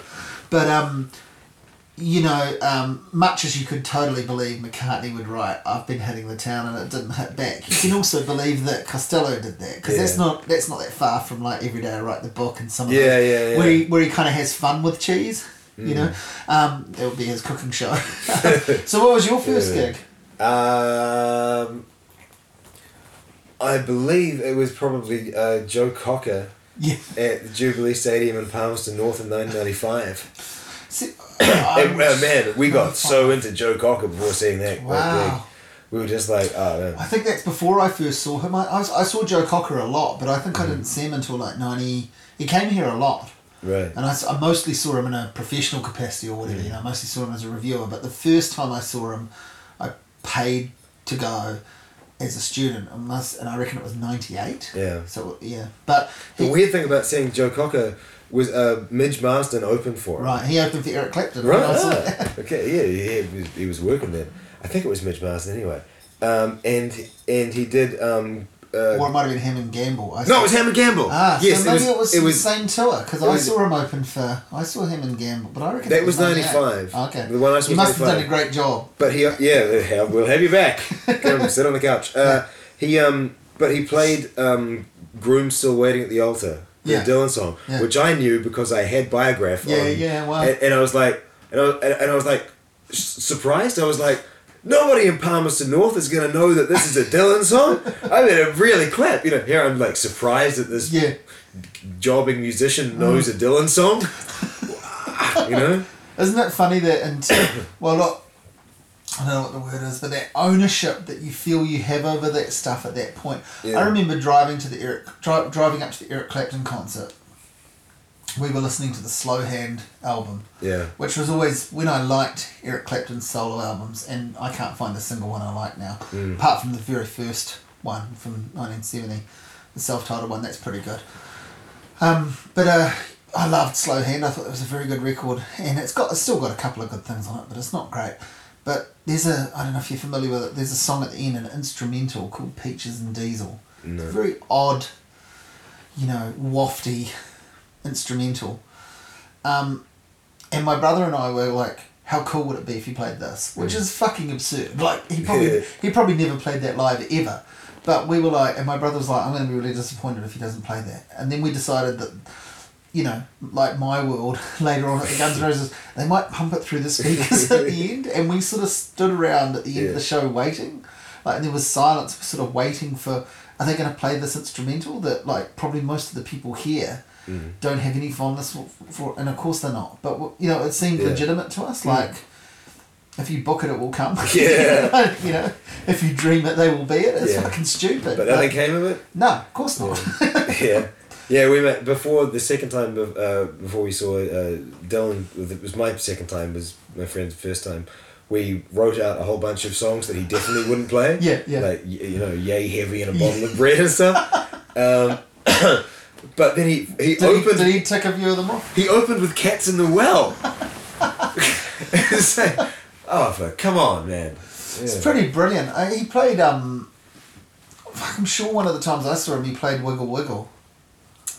Off um, Red Yeah, Sky. uh, the Red Sky, which is a record I've gone back to recently. Yeah, well, I, I haven't, but I loved that album. It was absurd, but I I, always I loved didn't it. like it at all, but then I read. Um, It's got all oh those- God, what's his name? Uh, is it Paul Williams? Who's a, a songwriter he was guy. A, he was a no. He was a real Oh. a real uh, huge Dylan. He wrote Dylan. What happened? Oh, um, And um, I think his name was Paul Williams. I'm, I'm sorry if I'm uh, misremembering him, but Yeah. I read some of his uh, Dylan stuff a couple of years ago, Yeah, and there yeah. was a and there was a like contemporaneous review of uh, Under the Red Sky, and he said it's brilliant. It's the best thing he's ever done, isn't it? Mm. Yeah, no, and I was it's like, oh, maybe I've got this wrong. Yeah. you know, and so I went back and you know, no, it's not the best thing he's ever done. but done, it's surprisingly listenable. yeah, I mean, I'd I rather listen. To, that I'd rather listen to that than most of like The Knocked Out Loaded yeah. or Empire Burlesque or something. Or Down in the Groove. yeah. Or Saved. oh, down in the groove. I've Or got it. Shot of Love. Oh yeah. You know, Shot of Love's only got every grain of sand to Which is a it. fantastic song. Like if you write if you write that song Yeah. and that song alone in that decade, Yeah, you've that's done well. enough. you yeah, know? yeah, yeah. But again, the bootleg series version is better. Mm. There, know. there are yeah. The, yeah the Actually, that series bootleg series, one of the things that's so great about that is, you know, it does it does highlight that there were, you know, more than a handful of incredible songs he wrote in the eighties. Mm. Those all the versions of the eighties things on the boot that final, you know, disc of the first volume of bootleg. That's fucking awesome. Yeah, yeah, it's really good. Um, what is it? Series of Dreams, You know, Foot of Pride. Yeah, Yeah. yeah. You know, even though I prefer that earlier version of "Tight Connection to My Heart," it's a bit of it's a bit of a loose demo, Oh, I but that's now. uh, uh, the, the, yeah, that's on there. It's got a different chorus. Mm-hmm. It's called you. It's called, called "You've Got a Hold of My Heart." It's the same song. Yeah. It doesn't have the sort of reggae lilt to it, so that kind of redeems it because Mm. you know that felt a bit phony. Yeah, see, uh, even with all that dodgy stuff, he's still writing every grain Oh, of or Dark. Eyes. Yeah, yeah, You know, and, and those sorts of those sorts of Brownsville things. Girl, Uh, Brownsville Girl, of course, which you know, yeah. the uh, best thing on one of the worst. Well, albums. Knocked Out Loaded could have been a single, Yeah. really. You know. Yeah, Um, and uh, it's so strange. Uh, uh, it's so strange. Uh, uh, Down in the Groove has Sly and Robbie on it. Yeah, It's like it's it's probably it's musically it's perhaps the least satisfying Yes. record in his in Yeah. the, like since another side of Bob Dylan or something. yeah, yeah. You know, which people shit on another side of Bob Dylan a little bit, but he he recorded it in like a night, Yeah, yeah. and and there's like, you know, Half uh, a dozen good, song, really good well, songs. there, there are like three classics Yeah, on yeah, there. yeah, you know, yeah. like cast iron classics. Yeah. And there's stuff like, you know, um, to Ramona and Yeah. um, all I really Yeah, want to do is on there. Yeah, yeah, no, it's half a pretty good Yeah, really But My Back. Pages is on that record. Yeah, It's yeah. a fucking amazing song. Yeah, yeah, I was listening to that, you know, the the the Byrds version of that Yeah. the other day in the car, and I was just like, yeah, you kind of just go, fuck, you know, how old was he when he wrote this shit? Yeah. and and you know how how many things of that quality do you write at such a young age? Mm. It's mental. Have you read the Clinton Heylin book, uh, not Behind the Shades, but the one Ah, the follow up one or the the the one about the songs? no. It's, it's in two volumes. Behind the Shades was really important book for me. Same here. It really was formative, like music bio thing. Yeah, Like yeah, yeah. probably the first big music book I read. But no, I haven't read. I've read Yeah. other things by Clinton Heylin, but Yeah. I haven't read. it focuses just on the songs and Yeah. all the songs. Yeah, Um, uh, it- it came out before the recent. Um, right. It came out before the recent uh, uh, basement tapes Yeah, full yeah, thing. So yeah. he's guessing on a couple of things just from like transcript. But it's it's it's it's fantastic. I've Oh, only read the first volume. I don't. But read, yeah, the Clinton Heylin book that that was the first thing that gave me, um, like um, because I, I didn't I didn't I hadn't seen like Don't Look Back. yeah, same. Uh, I hadn't heard all the Same. music. I've hardly seen any because you footage of them. Yeah, you couldn't just stream stuff. Yeah, yeah. So I hadn't I hadn't heard a lot of the music, but it was Mm. just like, uh, you know, here's the here's the here's the life of this person up until whenever it was Yeah, yeah. nineteen ninety or Yeah. something. Um, I that, think my, that my gave me that was one of the things where I went, I want to do this sort of thing. yeah, You know. yeah. See, I think I think um, I hadn't seen any real footage of him apart from the Wilburys. Yeah. and probably like you know the Live Aid song. You know, oh well, the, the not not not not even. I didn't even have a memory of the Live Aid performance. Yeah. I mean the um, USA for Africa Yeah. um, video, and and I didn't know much else in terms of. And I just remember, I remember there was really cool photographs in that book, Mm. and he just seemed, you know, it just seemed like, wow, this is amazing. And it was, you know, it was a good piece of writing, and he was obviously so interesting. Yeah. And I had read a couple of music books before that. I'd read a, a, a, a, semi decent Mick Jagger biography Mhm. at quite a young age, and I'd read a very boring book about the death of John Lennon, and I was pretty into reading music books. I was just getting into them, but that one was like the one. Mm. That and um, oh, one of the Lou Reed biographies too. The Victor Bockris Probably that one. Yeah, probably that one. Um, I think because um, yeah, because he just. I think because he was a big deal. I read two or three. There was Yeah. one that wasn't very good. There's one by a guy called Jeremy Reed. No relation. Mm. It's not good. He's some sort of poet. Lou Reed was huge for me. I got that um, the Velvet Underground box set, the Peel Yeah. Slowly and See one. Yeah, yeah, yeah. Um, and uh, I, I got it again because I, I lost Yeah. the first one, but I've, I've got it again now. I hardly Yeah. ever get CDs, but I need that. You Yeah, know? yeah, yeah. Um, I've got loaded on, on like four different. uh, I've got two, two CDs of it. Yeah, I was like But, that. yeah, I've just got cool. I've got that new five disc. Yeah, I couldn't Thing. justify getting that again. Yeah, I've just I got sent the files of it, which was Yeah. nice to have to, to hear and um, but no, God, I love that record. Yeah. That was the first Velvet Underground record I heard loaded. I got a tape of the best of the Velvet Underground featuring Nico or something. yeah, yeah. yeah. Had some really it had some really strange choices on it. Like Yeah. Stephanie says on it, which Yeah, is actually right. quite a good choice. Yeah. Uh, run, run, run. Yeah. Um, some of that. Um, but that and this is and this is and, and, and the Bowie um, singles thing Yeah. was huge for Yeah, me around yeah. that stage, and that led into. Um, uh, uh, I, I, really wanted to hear the Stooges because Yeah. I'd never I, I hadn't heard that stuff, and I had to get the record the CDs from Australia. Order them. Like, they had to order them in from Yeah. Australia, and um, and uh, that was cool because no one else. I had those first those those three you know CDs, Yeah. and nobody else in you know who I knew had this um, particular music, Yeah. but everyone obviously loved Search and Destroy, you know that had been on a Nike commercial a few years Yeah, yeah. years previously. Um, and this is when I, and the show that I was talking about that your uh, that your uh, parents-in-law came to see Yeah. is called Loose: A Private History of Yeah, Blues yeah. and Iggy Pop because I was got- bummed out we missed that. We must have been away, I think. I'll do it again. Yeah. You were away, yeah. Um, I'll, I'll, I'll I'll do it again before I take it up to Walking probably. Yeah, so cool. you have a chance to look at it maybe. But um, but So you've done this show in Aussie though, eh? Yeah, yeah, yeah. So it won a it won a touring award, which meant it got uh, I got sort of like a sponsored thing to the Sydney Fringe. yeah. So How did it go yeah. over there? Did it go Um, okay? we were we were lucky in that um, people uh, in, in that they they plugged the show a bit. You know, it was like festival picks and stuff. Yeah, yeah. So people showed up where they wouldn't have. Yeah, you know, just they took a pub because yeah, they, yeah. they believed the It had a bit of a Yeah, it had a profile, pro- profile.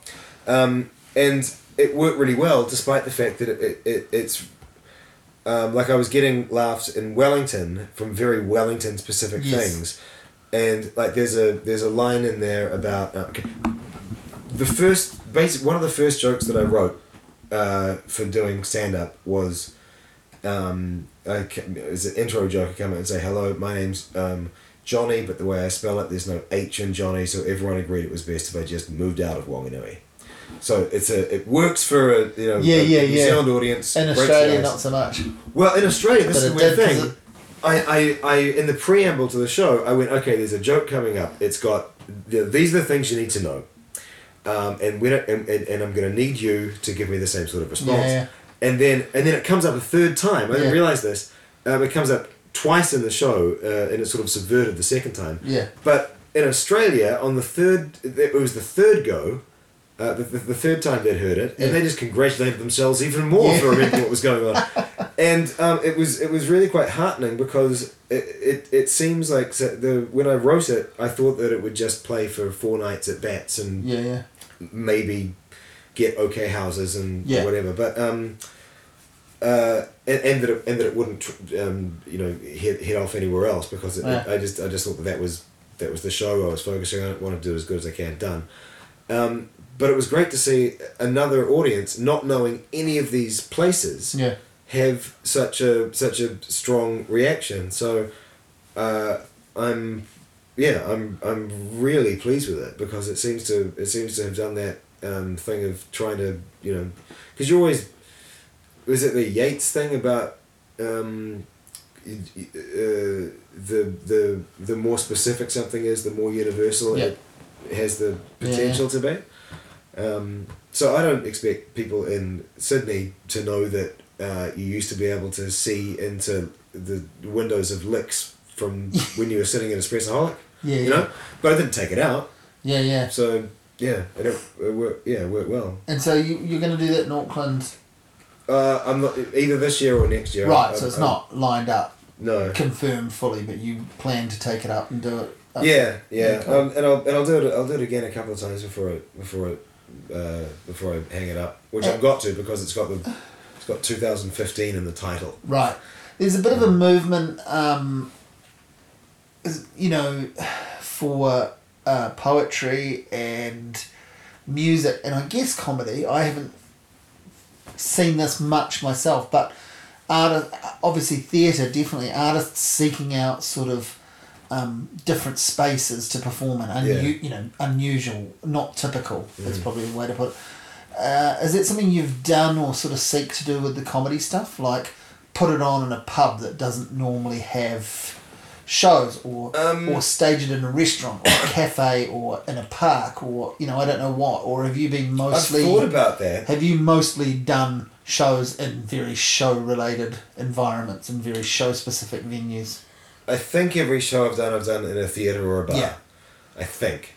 Um, but I've thought about doing things like um, I thought about doing a show at the zoo. yeah Um, I, I thought about doing a show that was.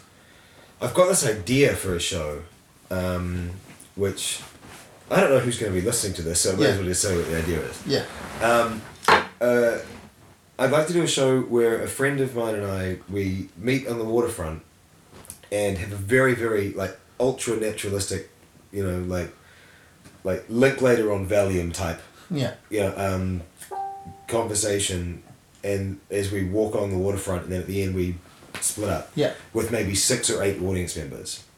Oh, So yeah. so doing it, um, and I don't know what the content of the show would be. Right. But just that it would be two people talking at Yeah. the volume they normally would. Yeah. You know, and if With and- some eavesdroppers. yeah. So it, it'd just be like you- you'd have a person, uh, uh, you know, along, you know, to, Yeah, yeah. to keep the audience in line and whatever. You know, to let them know, yeah, this is what's happening, whatever. And uh, yeah, just do that. Just have just have the show happen as if there's no audience there. 2018 Arts Festival. Maybe, yeah. I was meant to do it last year, but we couldn't. We couldn't get. Um, we couldn't get it together to, to sort out. A, I mean, we don't even have a story. Yeah, yeah. But yeah, I'm not. I'm not opposed to doing that sort of thing. But I do know how hard it is. Just to, just to- to just to do comedy when Yes. people aren't really expecting or accustomed to seeing comedy. Yeah. Like Yeah, uh, true. there was a um, there was a, a, a, a thing a while ago in the states. I think maybe it's still going where people would do uh, uh, comedy shows in laundromats. Yeah, yeah, yeah. And that that that strikes me as uh, like just, uh, above anything else, really ballsy. Yeah. Like because people don't listen anyway No. you know and so the and um so the yeah doing a doing a stand-up show on like uh there's something a bit too sort of 90s guerrilla theatre about, about it Yeah, know? It- yeah, I do. it has its own sort of um uh, sort of baggage Yes. um, to me uh, but but you know never say never I don't Yeah, no, I was just thinking about it with regard to what you do, but then I suppose, you know, 200,000 comedy specials have been filmed with a microphone on a stage, and there's a reason because that's mm. what works. That's a way to get an audience, hopefully, to shut up, yeah to see you, and to recognise what they're. Because Mm. people need to know, you know, don't you think people need to know to a degree, or people like to know what they're about to see? Uh, people get a bit frightened by the worry that something Yeah. so slightly unconventional is coming. And then if it works and they enjoy it, they love it, and they go and tell their friends, Yeah. "No, you'll love it. This is a little bit different. This is," but it, it scares a lot of people. but it's, it's just it's just like it's risk and reward Yeah, you know we're talking very general terms yeah, here yeah, but yeah, yeah. if you if you do something that is uh, not what people generally are expecting, Yeah. um, then it better have payoff. You know, Yeah. they bet they better they better leave, um, in in you know having had some sort of experience. Have you seen that guy? Is it Terry Alderton? Yeah, yeah, yeah. What did you make of him? I I've never seen him live. Right.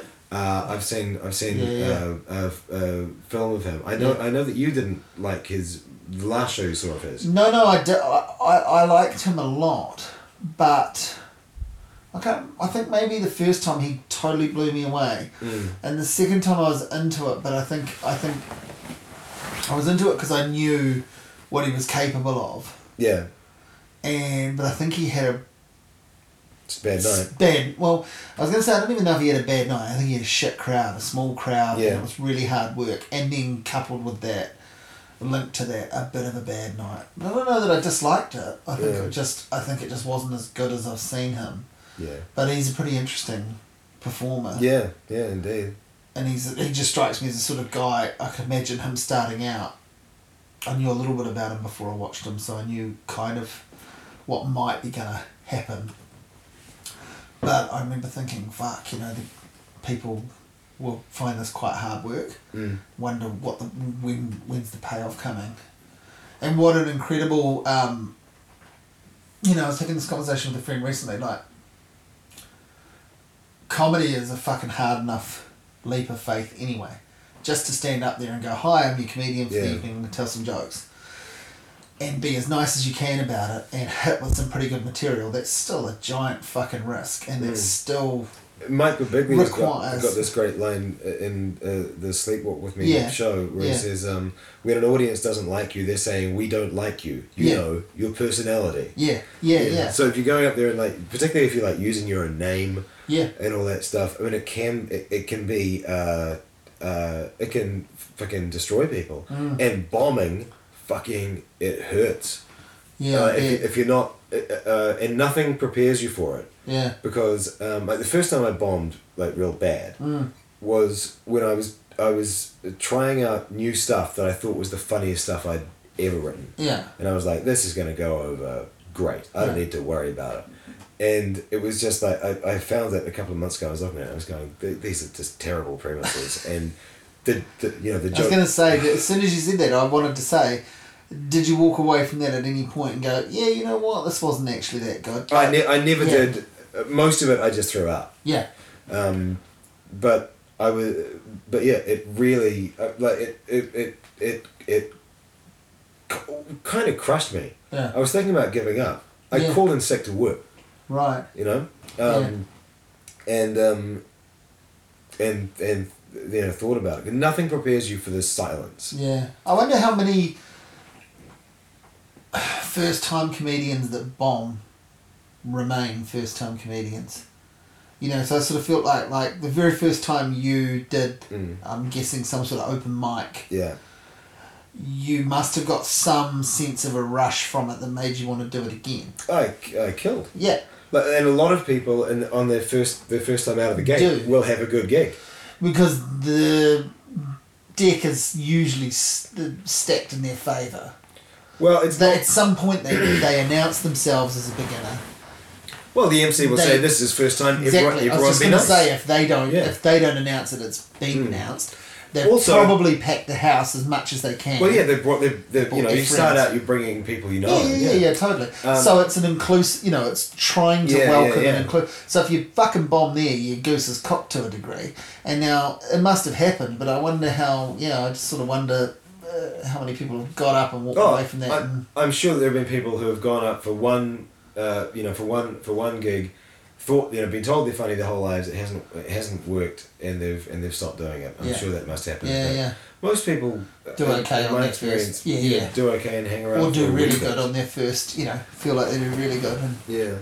But Yeah. you never, but uh, uh, you, you, you never know what you're going to be greeted with, and being Mm. greeted with silence is, is, is weird. But like, um, just being, you've got so many roles. Not only do you need to get the get the material out and Yeah. keep and and and um, and and and you know just you know deliver what you have. yeah. Um, but there are a few technical things you need to be aware of, and you've got to be very careful to keep the the room's attention, and you're basically in control of everyone's mood. Yeah, yeah. Like a um, show I did last night was there was there was a um, uh, there there was this there was this there was this person who was giving a bit of insubordination and whatnot, and he was um, I say the word insubordination tongue in cheek, but um, you could just tell like he wasn't a a, a, um, a bad person, but he he was like a sort of damaged person in some way. Yeah.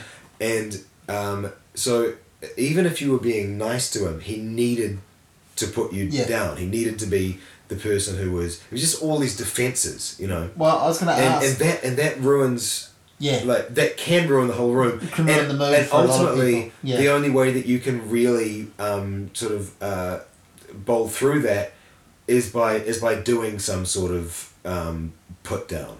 You know. Well, I was going to say, are we, are we, and I guess I mean Wellington slash New Zealand, because that's where you've done the bulk of your work, and I, I assume you've done the bulk of your work in Wellington. Yeah. Are we an audience of hecklers, really, or not really? Uh, n- no, not at all. No, that's what I figure. That's my understanding going to. No, we're but like we're we're not- like we're like sometimes reluctant participants Yeah. when it gets into audience participation. Well, sometimes reluctant laughers as well. yeah, but not hecklers. But getting better, getting yeah, better. yeah, yeah, but not Yeah. hecklers. No, well, That's- not, that's not, not, not hecklers on a on like On a, um, yeah, yeah. an international level. Yeah, yeah, Like some of the, yeah, some of the stuff in the UK is yeah, like is brutal. yeah, It's yeah, still. I mean, they, they talk about it. Uh, they, they talk about like these rooms in Edinburgh and London and stuff. Twenty years ago and whatnot, being really uh, know horrendous places. Yeah. But just some of the stuff that I saw, it's just you know firsthand. It's just like man, why why are you still up there? you know. But they do laugh as well. There is a culture of this sort of yeah, thing. yeah, yeah. Yeah. The And weird the- thing what they did last night though, is that um, afterwards, and this happens Yeah. uh, all the time. It's like, hey, great show. I was yeah. Yeah. It was just like, uh, you know. So he thought he was playing a Yeah. part in it. yeah. yeah, yeah. and, yeah. and but but I was going to say that that's, that's sort of yeah. that's sort of a big part of heckling, right? Is it's sort of a friendly troll, even if it doesn't come across as friendly. That's Mm. probably what the person thinks afterwards, and maybe at the time that's what they think they're achieving, even though they're actually fucking usually one way or another derailing. Yeah, oh, it's it's uh, Patton Oswalt says it, it doesn't add to the show; it stops it from being a show. Yeah, Um, you're not on the fucking bill. yeah, You know, like if you want to get on the bill, get up on the open mic night. That's that's always Uh, been but I can sort of. I can understand wanting wanting to be involved somehow Mm. because it is a very immediate conversational thing. People get those rush of blood things. I remember Yeah. this doesn't happen to me much. I mean, I'm pretty um, what's the word?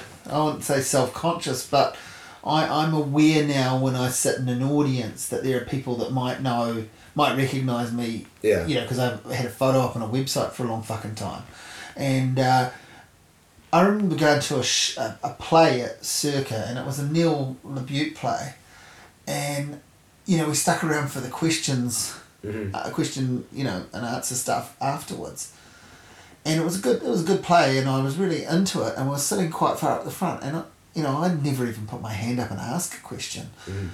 and someone asked the one of the wo- women, you know, one of the actors, something along the lines of what she thought of her character or something, because she was obviously, it was Neil LaBute play, so she was obviously a colossal bitch, and everyone in the Yeah. play was horrible, and she'd obviously done bad things.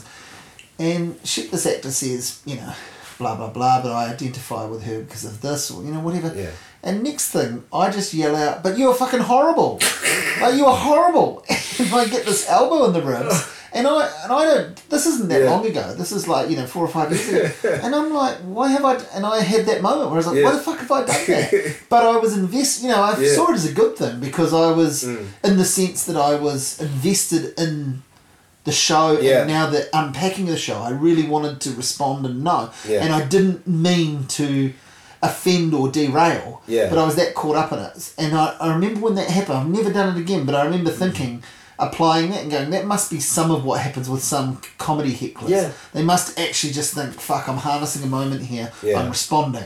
Yeah. And and slash, I'm egging this person Those on. Aren't those aren't see- really those aren't really heckles. No, no, no. What I did wasn't, but, I mean, yeah. I, I could see But- how that would it's- happen. it's- yeah, is that, is that is that sort of is that sort of thing? It's That it's an attitude and stuff as well. Yeah. But it's it's weird because people, uh, uh, um, co- uh, comedians, in my experience, limited experience, don't spend a lot of time talking or thinking about hecklers. yeah, But in the public imagination, Yeah, yeah. it's this big thing. yeah, Um, and but and people. Uh, this is the weird thing about hecklers as well.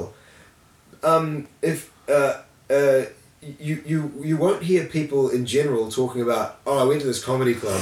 The heckler fucking nailed that. Yeah, comedian." yeah, yeah. You know, it's it's always like, oh, have you seen Jimmy Carr's takedown Yeah, of this? yeah. Have you seen Richard Herring's takedown of this? Yeah. Have you seen what you know what this person did? But the you know there are very few. Um, uh, aside from that Bill Hicks video, yeah, yeah.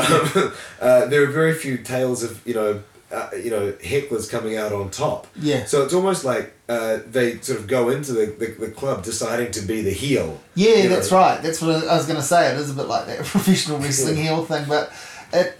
But Yeah. it can be nasty. Like this dude last night, Oh. just he, he had this he had this um. He, he wasn't he wasn't very smart or original, Yeah. but it was just everything was un, un um, unerringly negative. Yeah. Um, a friend of mine gave him a chance to get off the hook, um, and he asked him what he was uh, what he was doing these days because he Yeah. didn't, uh, and he said, oh, "I'm spending most of my time with your mum," you know. Yeah. Just, and it's just like it, it, those sorts of God. things at this point have no Nah. um, function except to bring the mood down. Yeah, yeah. You know? Buzzkill. But then afterwards, uh, afterwards, he's like, you know, you know, oh, yeah, uh, you know, I was doing this and hope you didn't mind. And so I was like, no, It's not your gig. Yeah, yeah. Yeah. Because that's the thing. It's like again, like nine but I times. totally understand getting carried away and just yeah, going, yeah, no, yeah, yeah, yeah, you know, yeah, yeah, yeah. But nine times out of ten, you know, whether you know, as I say, we might not be the best audience, and so whether you know it or not, I know you know this conceptually, but whether you know it or not, when you're on the stage, ninety percent of your audience is on your side. They want you to be funny. They've gone to a fucking comedy gig, right? They've, most of them have paid Yeah. some money. Um, so they, and even if they, even if it's a free gig, they've stepped out of the house. So Yeah. you know, because I, I mean, I encounter. No one goes to see a show with the intention Look, of I having a, good, a encounter bad this. time. Look, I don't. I encounter this all the time with the reviews I write of music. I don't actually. I, people say, "Why would you go? Why would you go if you're not going?" I was like, "You you got to believe me, and if you don't, I don't actually care." But when I go to see the Irish Rovers, I hope they fucking knock it out of the park. Yeah. Yes, I've seen them four times, so I kind of know they're probably not going to. That's true. They're going to do what they do, and um, but you know, fuck, I'd love it if they were as good as seventies Deep Purple, you know, as, Yeah. or or, or Yeah. Beck when I saw him. Of course, I want them to be great shows, but No, it's surprising. if they're not, Sometimes, it, it, it, sometimes uh, you know, you'll your reviews will surprise me uh, by what you do enjoy. Like I was, I was, um, I was a bit surprised by how much you seem to enjoy Chris Cornell last year. yeah, yeah. Well, he's.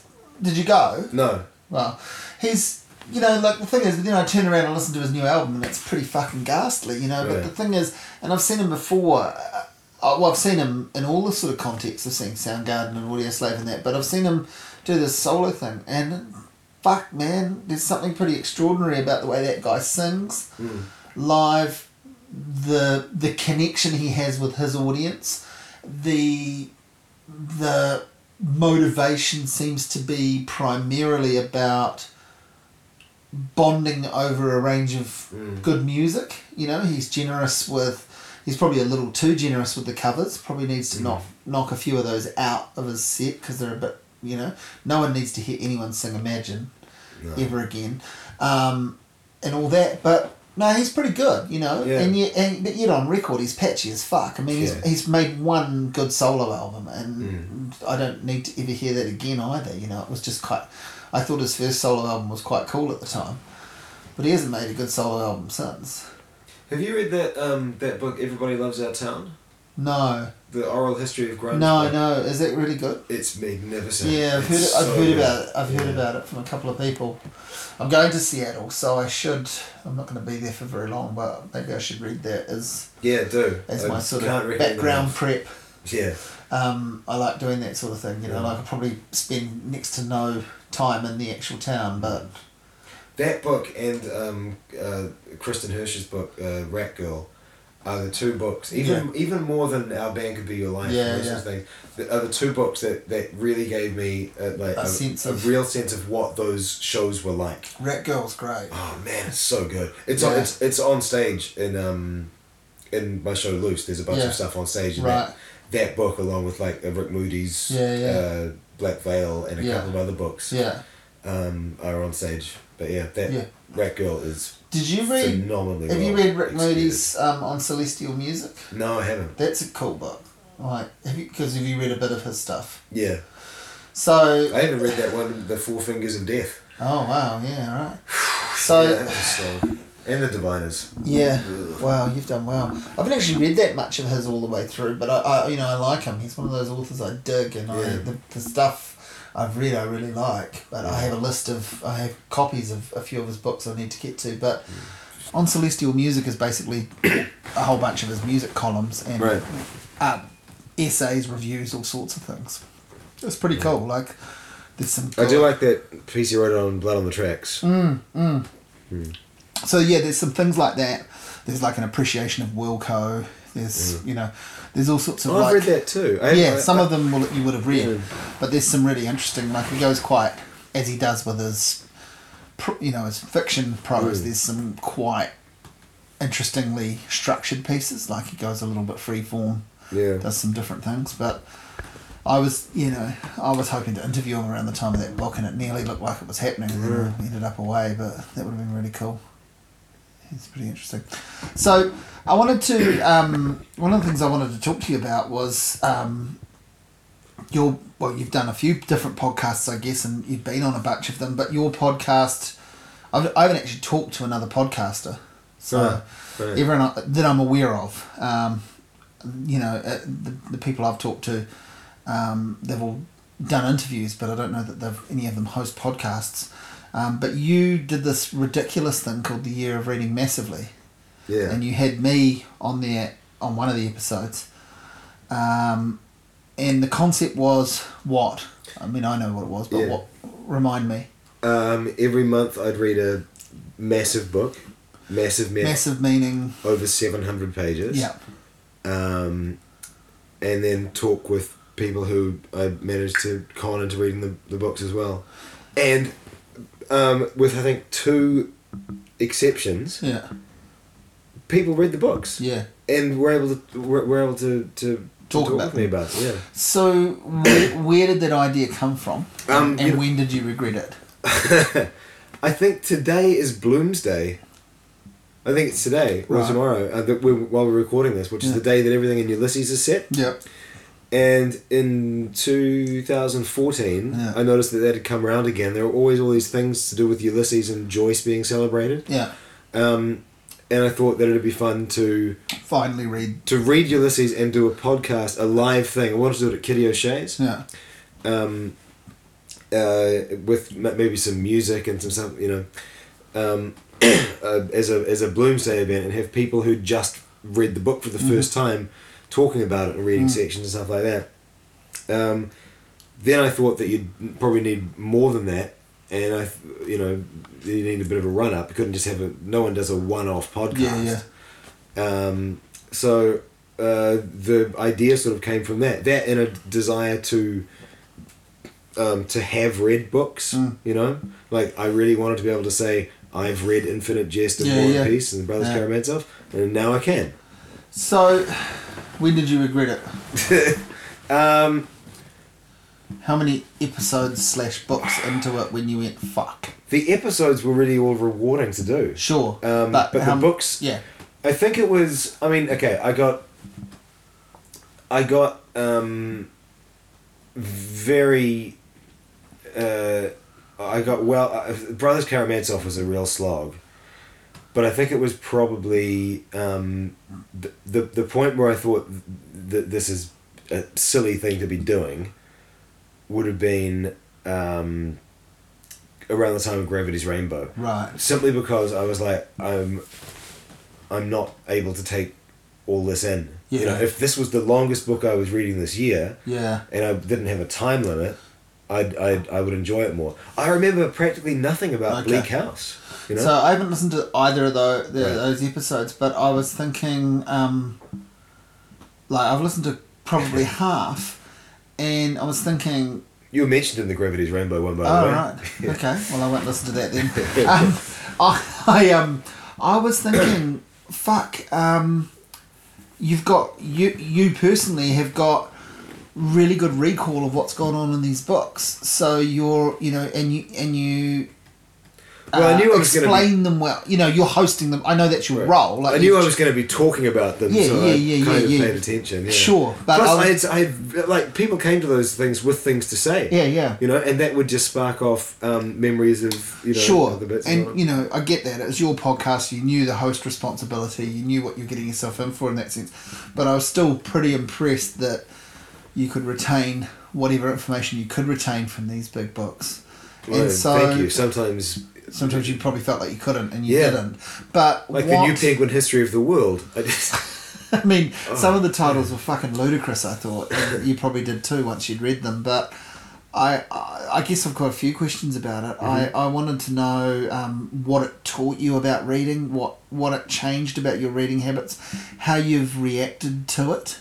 yeah. Like we talked about, I remember at the time we did one of the last episodes um, that I was on. We did the um, Executioner's song, which thanks by the way, because uh, I think I said in that episode, but that had been a book on my list yeah. you know my, my fictional fictional fiction list because I don't actually have one but a friend had lent me a copy of that book years ago and I had said when you get the chance this is good but you never Yeah. lend someone a thousand page book and go when you get the chance because you're not gonna Yeah. so you kind of forced my hand into that and it was great because I fucking loved that book um, but well, I remember we talked about you know there's there's definitely not going to be a second series Mm. of that podcast but you had joked about reading really short books and stuff like that so d- have you reacted in that way did you go out and read trash Um, did you read short books are I've- you going to do another reading podcast I've read a few. kind? I don't think I am, uh, but I, I have read s- short books.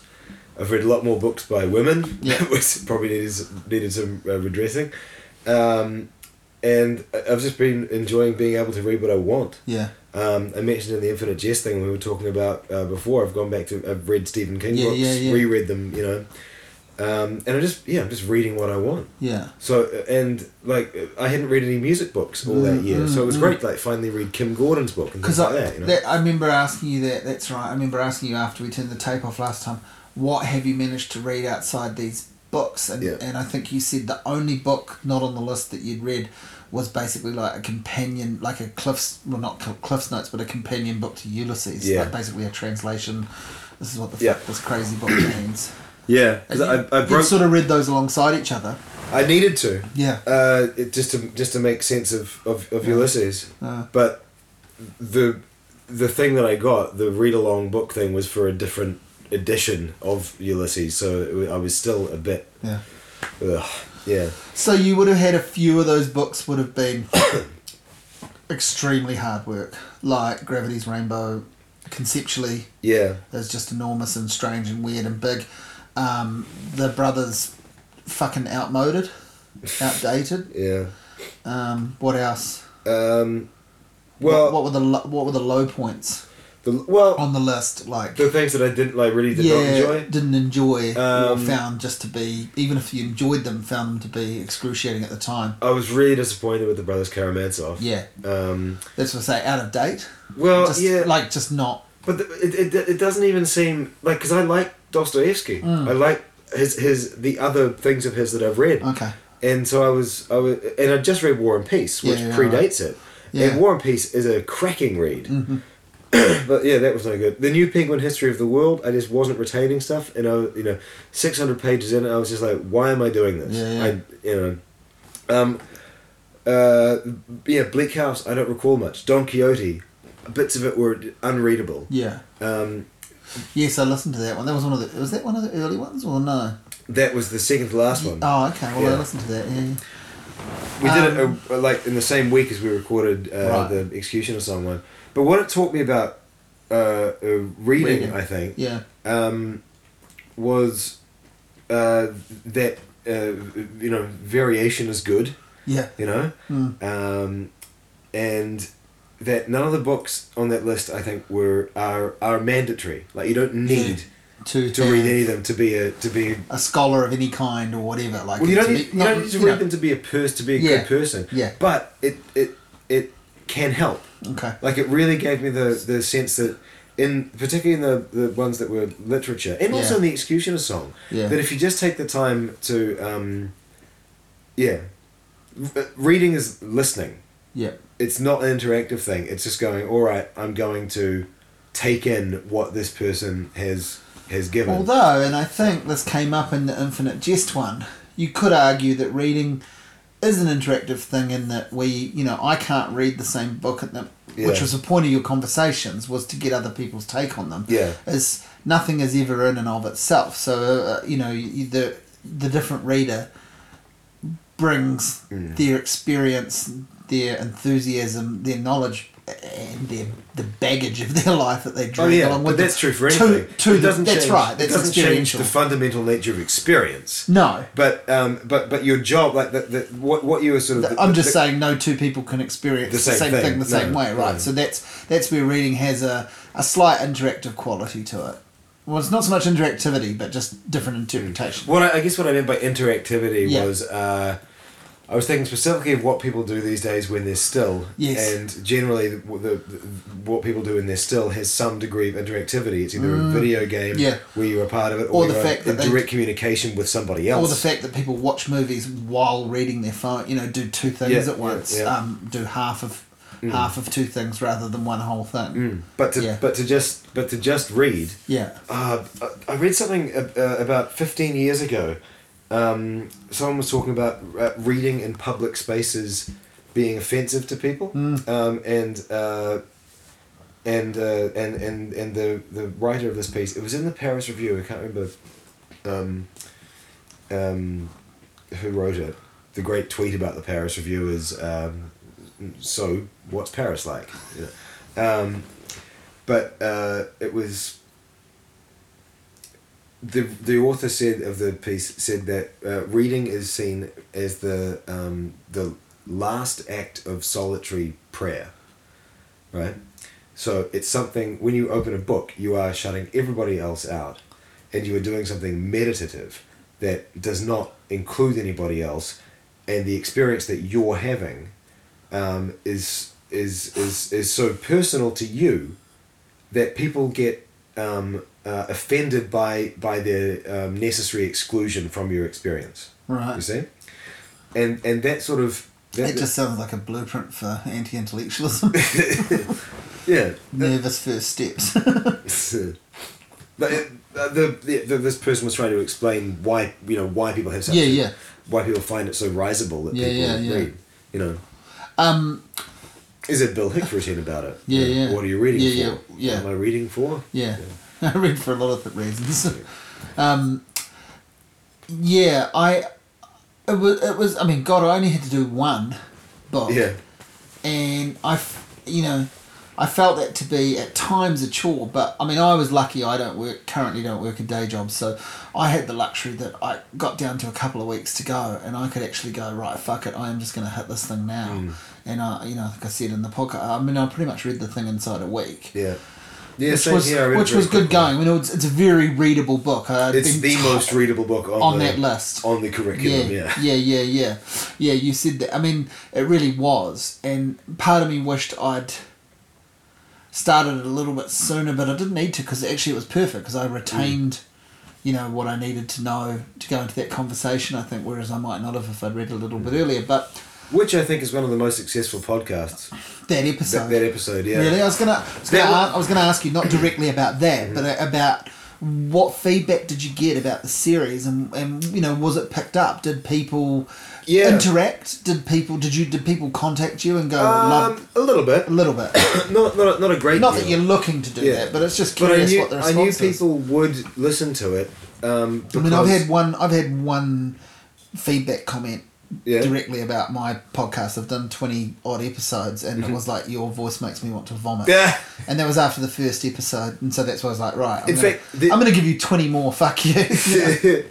There's only one comment I think I haven't looked for a while, but on the on the like official page Yeah, for yeah, it, yeah. which is which is someone who said that you sent them Oh, to listen to the first Oh, episode. okay. So yeah, well, um, that's all right. I thought you were going to say "Why have you got that cunt on your podcast?" Spoiler alert: Gravity's Rainbow. so, okay, yeah. So, uh, did you feel what was the response, and did you feel uh, the sense of fulfillment you were looking for, or a sense of achievement, in a way. fulfillment? What you know? oh uh, yeah, I mean the the Why did you fucking do it? You know, that's what I'm saying. well I, I I I did it so I would so I'd read those books. Yeah, yeah, yeah. You know, So it and, achieved and that. so they're done, and then um, and then to be able to because. I'd never been a part of a book club or anything like Yeah, that. yeah. Um, but the idea of uh, like um, sitting down with people I, I know, or in some cases people I've met for the first time, Yeah, um, and talking about uh, books that are huge that we've just finished. Mm. It it seemed to me to be um, a a unique uh, Yeah. experience, and it was like after the the first one, the War and Peace yeah, episode. Um, after the thing, after the tape cut out, everyone starts clapping yeah, because it, there was just like, but and, and it was and, and it wasn't a sense of you know, yay, good show. Yeah. It was like we have all we've unpacked from yeah, that. yes, yeah. we've we, we we've read War and Peace, you know, one and and a half thousand retained pages. enough to discuss it. We- You know, we've done this, and now we did because one of the functions they say in the in theatre, Yeah, the theory and whatnot. Yeah. One of the functions of applause is breaking the spell of the of the um, yeah, the sh- the show. So th- that's so yeah. It was like we've spent four months with this thing. You you got to decompress somehow. Yeah, yeah. And then when we did the Gravity's Rainbow one, we were all kind of confused, so we just got drunk, and Yeah. we don't actually start talking about the book till about twenty minutes into that episode. right. Um, so they all had their own sorts of you know. and- Flavors and yeah, and one of the books we found very underwhelming, so the podcast is kind of underwhelming. yeah, Um, like everyone that talked on it didn't like. yeah. me. Yeah. Yeah, because I the ones I've listened to, I think you know, and and I said to you before we started recording, it's you know, I'm keen to get back into listening to a few more of them because I think I, re- I had this realization too. I'm probably not going to read many more of the books on that list. I've read a, I've read a couple of them. Mm-hmm. I've read a few of them. I don't know how many, three or four perhaps. And That's all right. What so what what what have you read? well, I've read Executioner's Executioner's Song. I've read most of Infinite Jest. Yeah. I, ne- I do need to probably read that again from the start. Yeah, That's I'd- one I'm interested in I'd reading. recommend doing that. Having I like Foster. Wallace. You know, I've read most of his other stuff. Yeah. One day I'll I'll tackle that right through properly. Uh, I have read Bleak House, Mhm. but I don't. You know, I don't want to read it again, and I don't Yeah, retain a whole lot from that. Yeah. Uh, what else have I read? Maybe that's it. Uh, ne- I've never read Gravity's Rainbow. Mhm. Um, that's one I was interested in reading, but it may not happen. You know, I, I Second sex. no. Then Ulysses. No, no, no. I read excerpts and and and Mm. uh, uh, the the Bolaño Yeah. is one that I am you know relatively curious about. It's a it's a straight up masterpiece. Yeah, you loved it, and Yeah. and and you, two other podcast um, people, um, one of which I know really well, Yeah. um, did not like that. Well, Mm. didn't recommend it.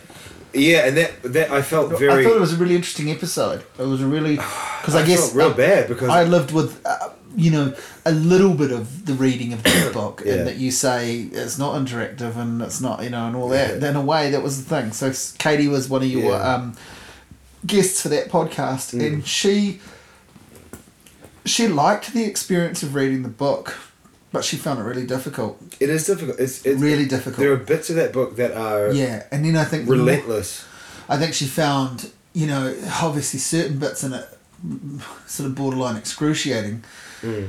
And then, but it was interesting. What I was going to bring up her involvement in the podcast because Mm-hmm. she, she sort of came away from it and went, "I'm going to." She goes, "What it taught me was, or what what it presented to her was, you know, I'm not going to read." 12 big books next year but i'm going to read one every year Yeah. Uh, she liked the idea and so did i i think it was Mm. i think it was you know she articulated that first and i went with that like i had that same experience too when i finished executioner's song i was like i'm not looking for another thousand page book but i will you know maybe i'll read infinite jest this year or something like that Yeah, and yeah.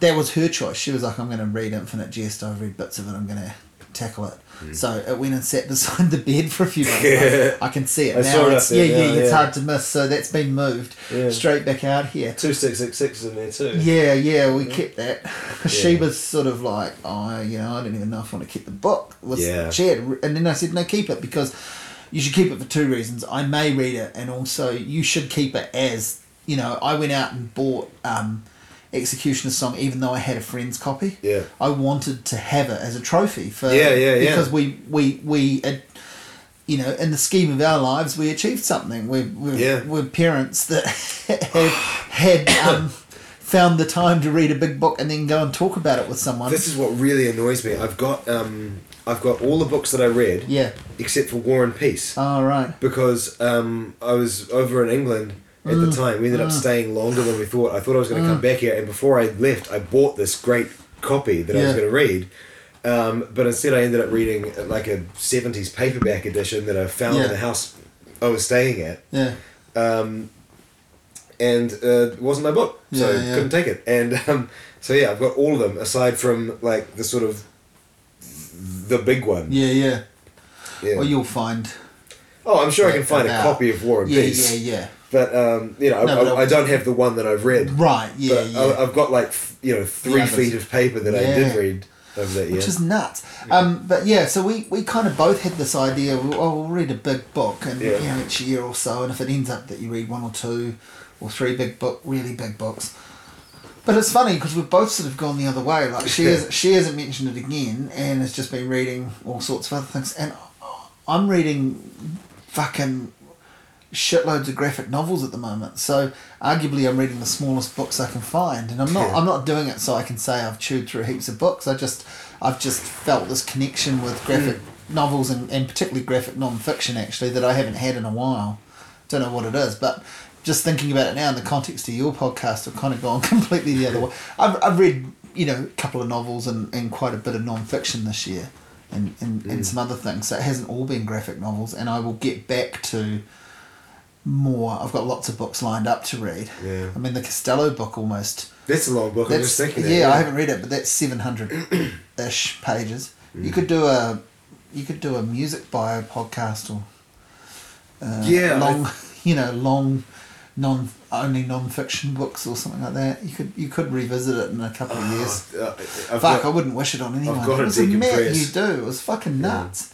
It was nuts. I was gonna yeah I was gonna do small stuff like uh, You could do a poetry one where Well, I was thinking of- single poem, you know, or a single short single, story single would be cool. single short stories, uh, famous magazine articles, Yeah, speeches. Yeah, like um, Frank Sinatra has a cold, Yeah, you know that yeah, sort of thing, that- or yeah, and, those sorts of things. and then like the next time it's you know Hemingway's Hills like White Elephants or whatever it's Yeah. called, you know, that's only And one, that's only like Clary. that's that's only like a three page story or whatever, Sure. and that's one that gets you know, Mm. all those Ra- you know any one of those Raymond Carver ones, yeah, that that could be quite cool.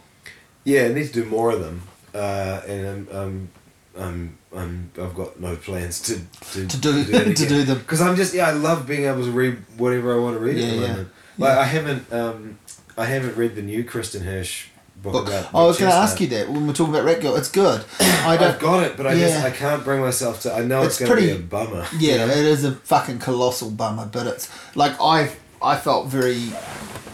I, I, I wrote a review of it and then I and I never do this, you know, Mm-hmm. I never fucking seek people out and send them the review, but I, I messaged Kristin Hersh and because I've I've um, interviewed her a couple of times and I've Yeah. had a bit of correspondence with her because she's she's the sort of person if you find her I'm gonna I'm not gonna give it out, but if you find her email address and I'm sure it's findable and you send her a pretty decent message, she will reply. She's she's one of the good ones. Yeah, she interacts with you on Twitter. Yeah, yeah, yeah, exactly. So Yeah. she's one of the good ones. Um, so I sent her a message going, you know, fuck, I loved your book. It was heartbreaking, and you know, Mm. I'm not telling you anything you don't know, but I really liked it, and and you know, and here's here's a review I did, you know, if you're interested or whatever, Mm. and um, and she wrote me back a very nice reply saying, you know, thanks heaps.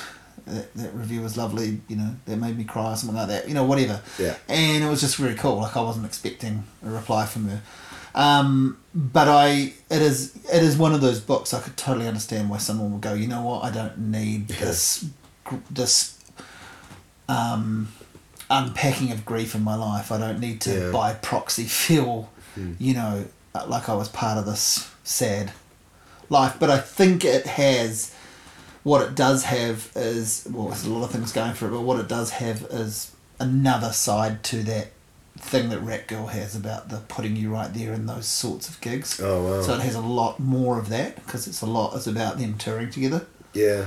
So it does have that aspect. Did you see him when he came here? no, I 2008? didn't. No, Right. With no, uh, I remember that. It was who was he with? Victoria Williams. Victoria Williams, yeah. who I would have, you know, I would have gone. Sorry, 2009. Yeah, I must have Okay. been. I must have been out of town because I would have gone to that like Yeah. in a heartbeat. But I must have It was been. cool, but it was a seated gig. Yeah, Yeah. for everyone. Yes. Mm. What was she like?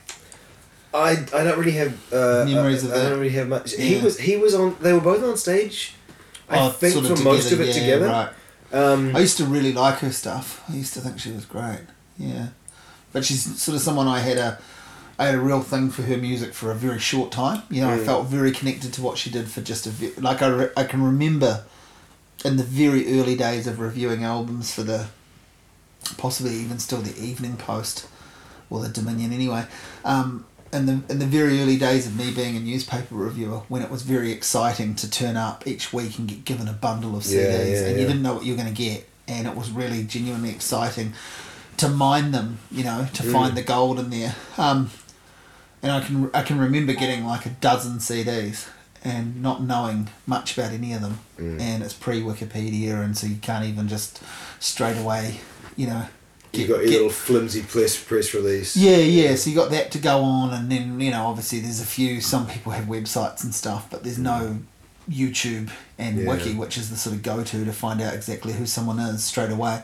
Um, and I just remember that hearing a Victoria Williams album at the time and just going, "Fuck, this is cool." This, this, Yeah. stuff, you know, one of those moments. that felt like a real discovery. Right. Actually, so did a. Funnily enough, so did a Mark Olson album around that time.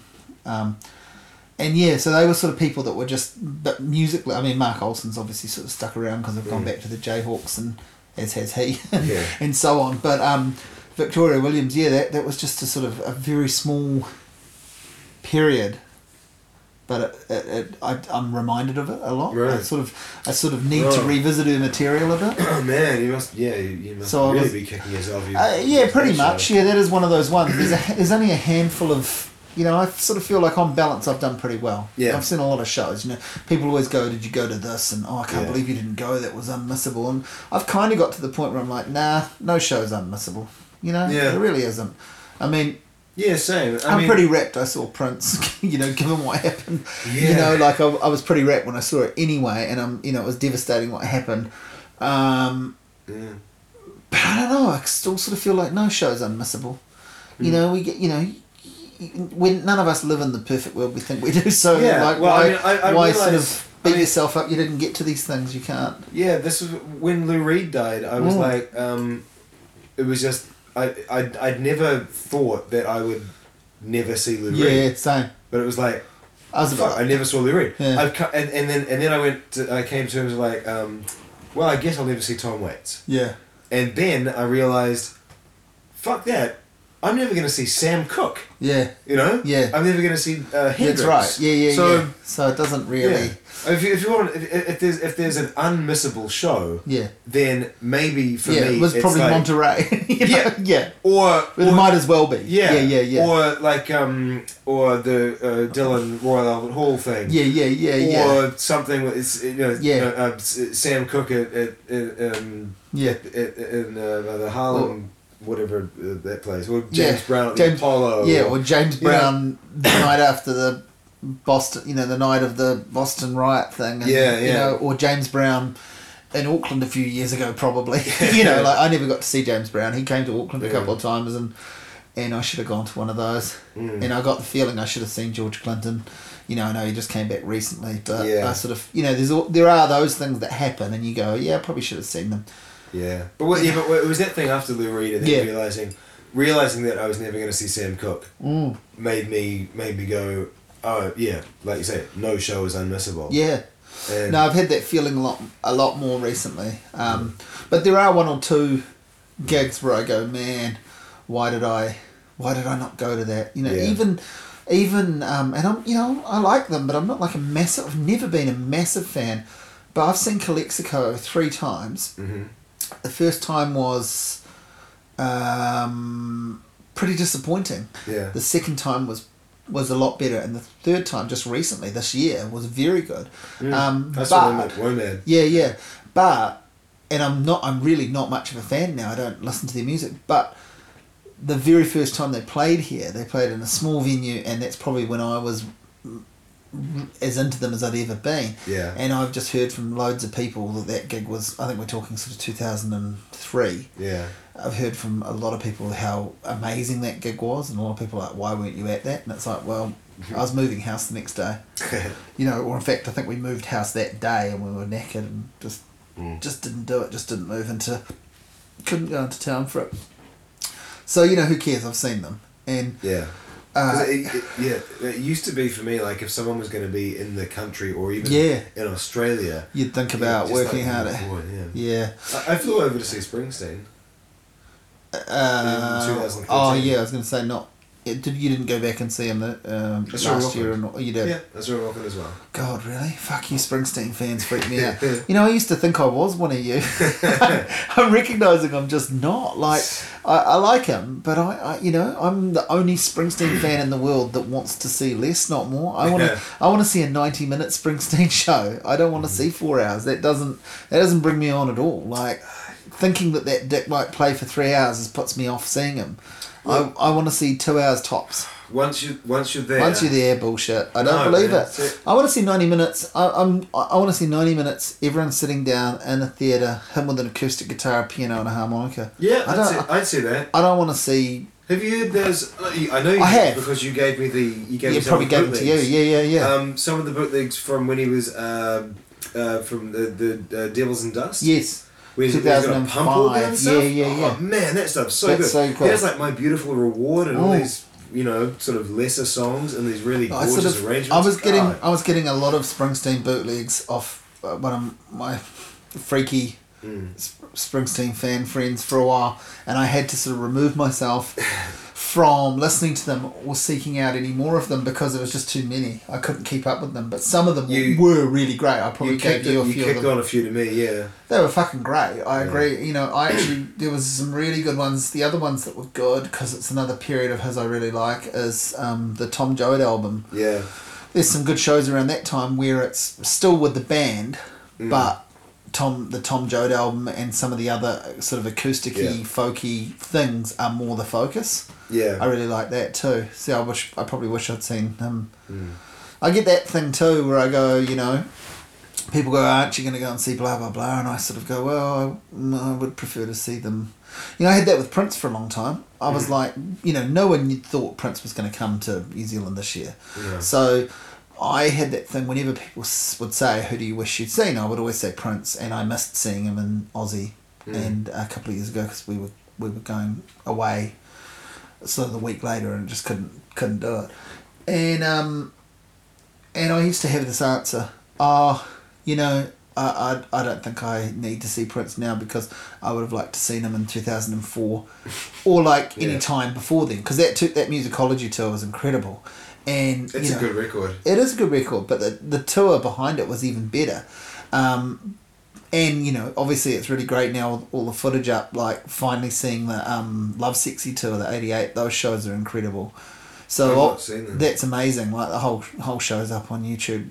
That's great. Wow. '88 Lovesexy tour. It's awesome. You've seen the Baby I'm a Star from the Grammys? Yeah. Holy shit, Yeah. that is how you do yeah, a show. yeah. So, but I, but I used to think, oh yeah, I don't need to see him. You know, I wasn't really that interested in the stuff he was doing recently. And then it was like Prince is going to play in your country, and it's just going to be him with a piano. And I was like, yeah, fuck, I do want to see that. Fuck, cool. What am I talking about? I do Yeah. want to fucking see that. um, but I ha- I have had that thing for quite a while. I'm kind of like. Tom, we're missing when we go to the states. We're missing Tom Petty. He's well, he's touring with Mudcrutch, but I'd quite like to see that, and we're missing it. But then I go, yeah, I want to see. Tom, you know, it's that. That's a bit like your Sam Cooke thing. I go, I want to see Tom Petty and the Heartbreakers in 1993. You know, that's Right. what, you know. I want to see them then. Like, you know, maybe I want to see them. Did he get Mudcrutch back together? yeah, twice. And- He's done. They did the album about ten years ago, Mm-hmm. and then they've just done a new one now. Right. It's called Mudcrutch Two. Did you hear the interview that um, Benmont Tench did with Jeff Garlin? No, Because Jeff Garlin had a podcast. Yeah. Yeah. Um, the the I last never listened to it, but I knew he hit. Yeah, yeah. the last episode is Oh. with with Benmont Tench. I heard Benmont Tench on Maron, Right. so that's probably the same. Maybe I'm guessing it's around the same time. Oh, I think I think he and uh, Garlin are friends. Oh, okay. And, yeah, Okay. but that's a that's a that's uh, I, I I love his voice. Yeah, he was he's, cool. He's like, he, he sounds like really he sounds cool. like a Tom Petty caricature. Yeah, yeah, you know? yeah. He seemed like a damn nice guy, Mm. really smart. You know, I.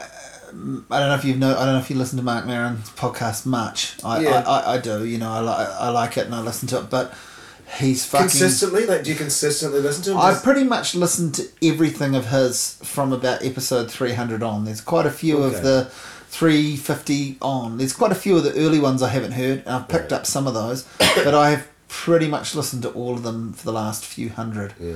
I And- like being on his side when I feel like I'm on his Yeah. side, but sometimes I just go, Oh. come on, man, you are, uh, you know, you're, oh, I've skipped. I've skipped through a few of them, and there's a couple of people that you know. A couple of the people haven't interested me too much, but uh, some of his rants at the start Yeah. are beyond.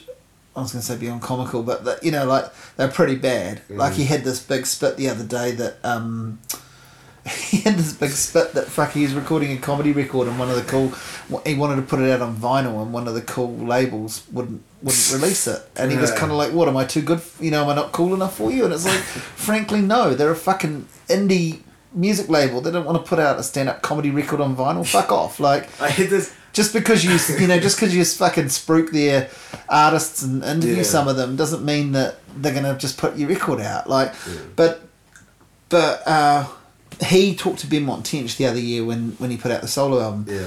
and you know Maron's interviews with musicians are generally dreadful. He doesn't know a fucking thing. He comes across like either a demented fanboy Mm. or just clueless. God, the one with Keith Richards was embarrassing. Yeah, man. totally. Yeah, he either has his tongue up their ass Yeah. or he's just foolish or it's a combination uh, like that one. And so with Benmont Tench, he, he kind of didn't have his shit together and he kind of didn't know what he Yeah. wanted to say or ask. But Benmont Tench was such a pro, such a nice guy, and, Yeah. and so interesting, and Yeah. so aware of the situation. Obviously, that here's a guy who wants to. And he seems like a dude who's just at ease yeah, totally. And he's kind of like, yeah, because it's like he's been a sideman, you know. So Mm. it's like he'll take his little moment to have a reflection and have a yarn. Yeah. But so he controlled it so beautifully. It was like it's like the probably the best of Maron's interviews with musicians. So that's quite a good Some one. of his interviews are Oh, really revealing. fuck yeah, The and William great. Friedkin one recently. yeah, that was amazing. Yeah. Um, So yeah, there are these ones that that's right. Just when you think you're over him, there are these ones. I think he's actually been Laura Jane Grace. Yep. That was a great Yep. one too. I Um, think he's had had quite a few really good ones in the last couple of years. Yeah. Mm. like really good ones. Like some a lot of people say, oh, they're over listening to it, but I think there's been some pretty incredible um, There's conversations. still people to get. I mean, Yeah. She had, you had Obama and Lorne Michaels this year. Mm. Um, I I was he's never gonna and he's never gonna get um, Albert Brooks. No, he's That's never who he's after. But imagine if he did. Yeah. You know. It was good that he reposted that Garry Shandling one. Mm, that was yeah. See, that was one I missed, and that was fucking Yeah. awesome. You know, and obviously you listen to it because you hear the news Garry Shandling's dead. Yeah. But that was a fucking awesome interview because Shandling, Mm. who I'd always, you know, I'd, he was a big deal for me as a kid. I Mm. just thought that show was bonkers, but in the best possible way. And I then- didn't get it until later. Was, Yeah, yeah, I was- like a lot of stuff. I, I Yeah, just yeah. It comes back to the I thing knew there was ages ago. Yeah. You know. ab- yeah. yeah. there's something different here. There's something weird. You know, I couldn't work out. Is he taking the piss? Mm. Yeah. You know, when is he not? And all of that. And then I got back into it. Um, and obviously Larry Sanders, of course, is uh, amazing. But Yeah. but that, that original Garry Shandling show was was classic. You know, just the theme song was just Mm. Yeah. mind blowingly good. And we, Yeah. we still all know it. And I thought that was it was. I just about teared up at the end of that tribute episode when that kicked in at the end, like the Maron when he reposted it and the, Mm. Yeah, they played the Garry Shandling theme. I was I just about kind of teared up at that. But he, he I did a yeah uh, the week after he died. I think um, I, I do a, um, a monthly comedy night in at, a, at Moon in Newtown, yeah and um, it, it always starts with uh, the all the lights out and I just do just talking Yeah. or something, and I did um, Hank's intro to the Larry oh Sanders yeah show. yeah yeah Yeah, it was uh, it was so cool. And there's a bit where it goes, um, uh, Ray, would you like that one? And we, the first the first um, comedian on that night was called Ray. So Mm, there, was, cool. there was a Ray there to Yeah, yeah. ah, That was good. But I was I was um uh, a while ago I was trying to work up a Marc Maron impersonation, yeah yeah which is difficult Yeah. because I wanted to do a bit w- which is um, Marc Maron uh, goes camping. So and it's just the stuff that he would talk about because I think he'd be the you could worst. do a good thing there with like pitching the tent and the guy ropes. Just Who, everything. who are you Fuck! Who are you guys? Yeah, Who are you yeah. guys? You need those Yeah. guys. You need those guys. who are your guys, man? you need those guys. You gotta guys. put those guys in the ground. Boom. yeah, um, because I think he'd be the worst person Yeah, to go to go totally. camping with. You know, or to impersonate if it got back to him. bitching about um, James Adomian has a has a Maron impersonation. He's got a. Oh, yeah. Just after I came up with the, the, this idea of Maron camping, I learned that there was already a Maron in space. Yeah. Which is like uh, it's, it's great. He walks past like one of the um, uh, it's like a Star Trek type thing, and he walks past this dude wearing this like silver uniform. He's like, "So what is this? A look?"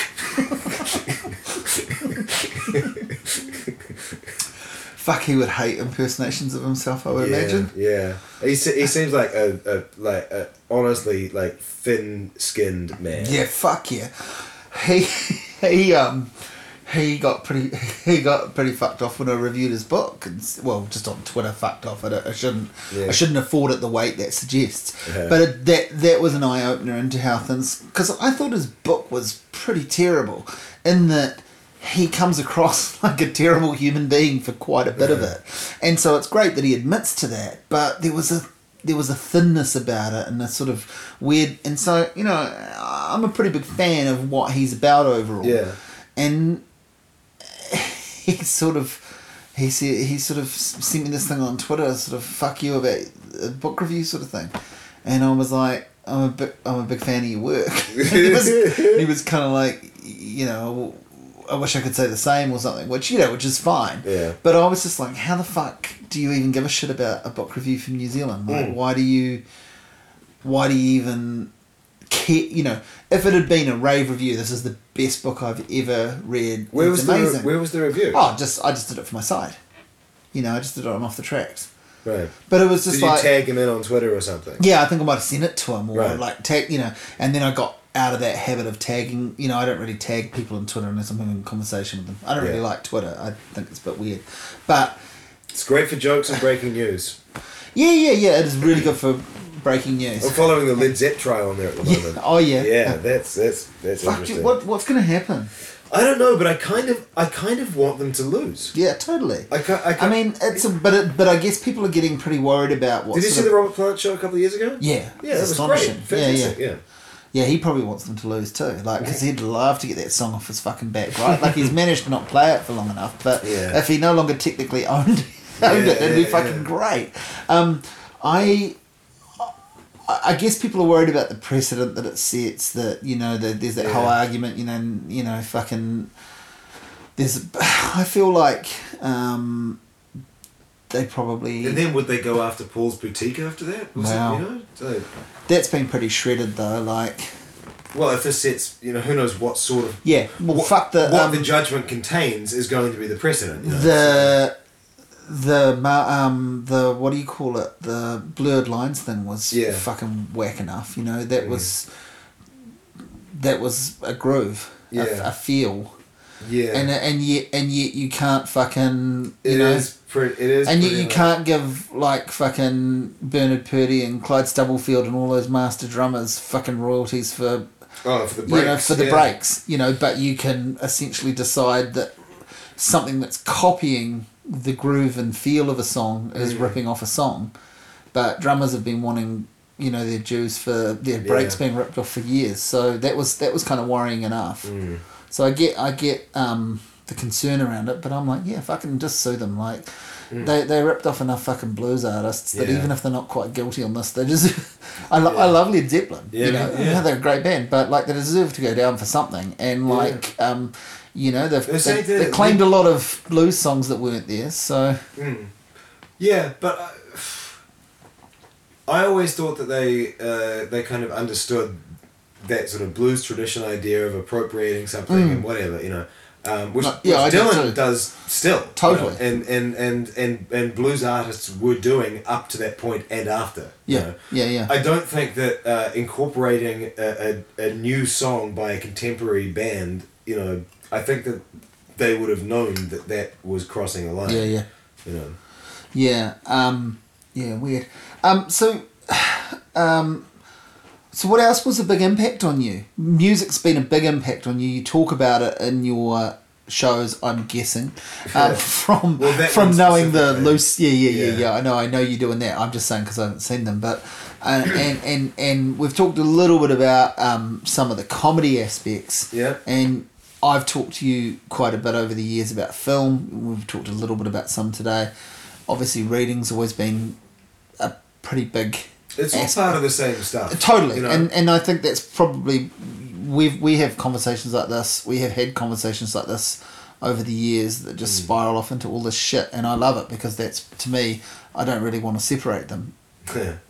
I don't like um you know like I've predominantly reviewed music, but that's why I always try to review films and books and say Yeah. you know say something about them and and and I did comedy for a while and and and and and may go back to it and all of that sort of stuff because to me they're all part of that Mm. same cultural dialogue and they all inform one another. So Well, it- they, they, they all like are, are serving the same function, Mm, mm. and this is this again. I encourage you to listen to the rest of that um, Brian Eno, yeah, yeah, no, I will, I will. where he talks about the function of art uh, uh, being to provide a space which exposes us to all these emotions in Yeah. a you know in a, in a way in a way that we sort of play like children do. Mm. Children learn about the world through play. He's he says this, and adults play through art. Yeah, Um, so, yeah, I was I, I've been I've been really thinking about why it is that we enjoy these things so much because we Mm. obviously we obviously do. We've talked about little else than Yeah. other people's creations. yeah, yeah, yeah. You know, um, you know, sort of delighting in what other people in, in what other people do. Mm. Um, and I think it's and I agree with what Eno says in the in the in the lecture about it, it exposes us to um, the, the, the, the fears and troubles and joys and triumphs of imagined worlds Yes. so that uh, we we have a, a sort of a, a, a language and understanding for our own our, our, own, Yeah. our own lives Yeah. you know? Well, with Bowie and Prince being the big and and different in a sense, but even bigger in, in other ways, Muhammad Ali re- more recently. and David being, Guest being, being the big big deaths of this year. Yeah. But but I mean specifically around the time of the Bowie and Prince deaths, um, there were probably far too many think pieces Mm-hmm. as there usually are. But and and the language was a little naff, but I did ag- I did still agree with it where people where someone several people wrote, um, you know, I'm, you know, I'm mourning this person I never knew. We're, we're talking about you talk about mourning a person you never knew, and people and Mm. people can say get over that. You know, you didn't know them, and there was some sort of line about yes, but they what they gave me was some understanding of myself. They helped me Yeah. understand myself. They gave, Yeah. they gave me another way of understanding myself. yeah with you know? all those three there was you know and exactly like different people um, said said those things said said those things Yeah, Um, yeah, it was uh, just the private eye thing after um, after Bowie died. Yeah. There was a thing about um, uh, uh, Bowie taught me it was okay to be myself. Page three. I knew myself after knowing Bowie. Page seven. it was, it was all Yeah, yeah. variations on the same Yeah, thing. yeah, yeah. Which is something that I didn't really. Um, I didn't really connect with. Yeah. Bowie. Bowie hit me like a fucking ton of bricks. yeah, yeah. I was out listening to um, uh, the next day. I was listening to Mm. that song, um, uh, uh, "You Will Set the World on Fire" over and over again. I came back, saw everyone was posting about Bowie, and I thought, "Oh, great, Blackstar's doing yeah, real well." yeah, yeah. Um, and then, uh, yeah, I um, I I sort of noticed what was happening, and then like instinctively, immediately listened to um, "Slip Away" from Heathen, yeah. um, and Good tune. yeah, but I I, Yeah. I, I hadn't planned that. Yeah. But it was just like that was, I was just just sort of drawn to that that thing, and uh, yeah, It was really interesting for me going through some of his stuff shortly after he died. Some of the records. Yeah, I always thought Heathen was so great. And I always wrote reality off as like the poor fucking, you know, quick following cousin. And I'd I've not reverse gone that. back to it. I've not gone back to reality. I'd reverse that now. I don't actually think Heathen's that great. Heathen's got a couple of really good songs. The opening track is fantastic. You know, and Heathen was blessed because with its timing, you know, like he had gone a little bit, you know, Heathen off. seems Heathen seems like a fairly. it's not a bad record. It seems like it seems like a pretty natural um, successor to Hours. Yeah, yeah, it does, and and yet it's better. It's more Yeah. immediate. It, it harks back to some of the seventies Yeah. stuff, which Hours didn't really do. But it's in line with Hours that, is an of that. acoustic pop record. Hours is a pretty boring record. yeah, Um, but it's got some it's got some good tunes on it. yeah, Seven's a good. Yeah. you know, but Good. reality, Yeah, I always just wrote off as like, oh, that's more of the same, not as good as Heathen. Uh, Yeah. and then I was like, actually, fuck, it's a better record. It's got a better hit ratio. It's got better Wow. songs. It's got okay, I'm gonna have to go. I'm gonna go. I think it, you know, I think this. they're, they're still they line up well nicely together but Okay. and it's a bit like but it's funny you know like i was sitting here writing some fucking nonsense and then i Mm-hmm. was like i'm going to go and return these movies so i walked down the road to take the movies back to the shop and uh, i get a tech, i get a, a phone call Mm-hmm. on the monday night from one of the editors at stuff and it's like uh, hey david bowie's died and I was like, oh yeah. And it's like, so we need you to write a um, a thing. Yeah. Um, can you do that? Can you write something? And I was like, yep, yep. I'm um, I'm probably about fifteen minutes away or something. Is that cool? And they're like, yeah, just just if you can do that. And I was, mm. you know, when you get home. And I was just that really struck me that that's the space I occupy now mm. is is I didn't it didn't really hit me because that happened, and I just went into this work mode of like, yeah, okay, I'm, well, I'm not going to cut my trip short. I'm going to go to the video shop. I'm going to drop off these DVDs. I'm going to get some more. Mm. Then I'm going to walk home and I'm going to sit down. I'm going to write something, whatever I can, about Yeah. this guy whose music's actually meant fucking heaps to me, and who my concept of him as a personality, as a sh- the sh- shapeshifter, whatever, all these different sort of performing artists wrapped up in one has meant fucking heaps to me, and he's been around my whole life, and I've been aware of him since I was probably six or seven. Yeah. Uh, I'm just gonna try and knock that out in a few minutes. It's quite a weird space. That that's and then fuck when Prince died. Um, I sort of I woke up early and I got the news early and I thought I just preempted it and went I better go and write something. That was my first, which is a very weird thing to, very weird sort of position to be in. And then I got a text as I was writing it. I got a text from the editor going, "It'd be great if your column today could be uh, could be about Prince because that's what we're feeling." And I'd already I'd already done it. Someone Um, called you with the news. Yeah, right? yeah, with Bowie. Oh, with Prince. Yeah. No, no, no, no. I um, no. I just I woke up, and it- half past four in the morning or something. yeah, five. I think I woke Yeah. up. I woke up at five, and I did have I did have a message on my phone from someone in the states that said that that there are reports that Right. Prince is dead, and I, I quite often wake up early. I get up and do some Yeah. writing early, and then I go back to bed or I stay up. You know, Mm-hmm. either or. But I quite often get up and do shit early. So so I was awake anyway, and then you know you're not going to go back to sleep after that. Um, but it's just a very weird. But what I did have this moment. What I was getting to was I did have this. You know, it, I I have always sort of thought, well, you're not really grieving when it's not your family or your close Mm. friend or someone you've never met. You you you're honouring them and you're reminding yourself that they mean a lot to you, but you're not really grieving. I don't know when it was, but a couple of days after Prince, you know, I had written a couple of things about him, and I'd obviously been to the show a couple of months earlier, and so I reflected on that, and I'd had radio stations ring and all sorts of shit like that. I'd talked to a lot of people about it.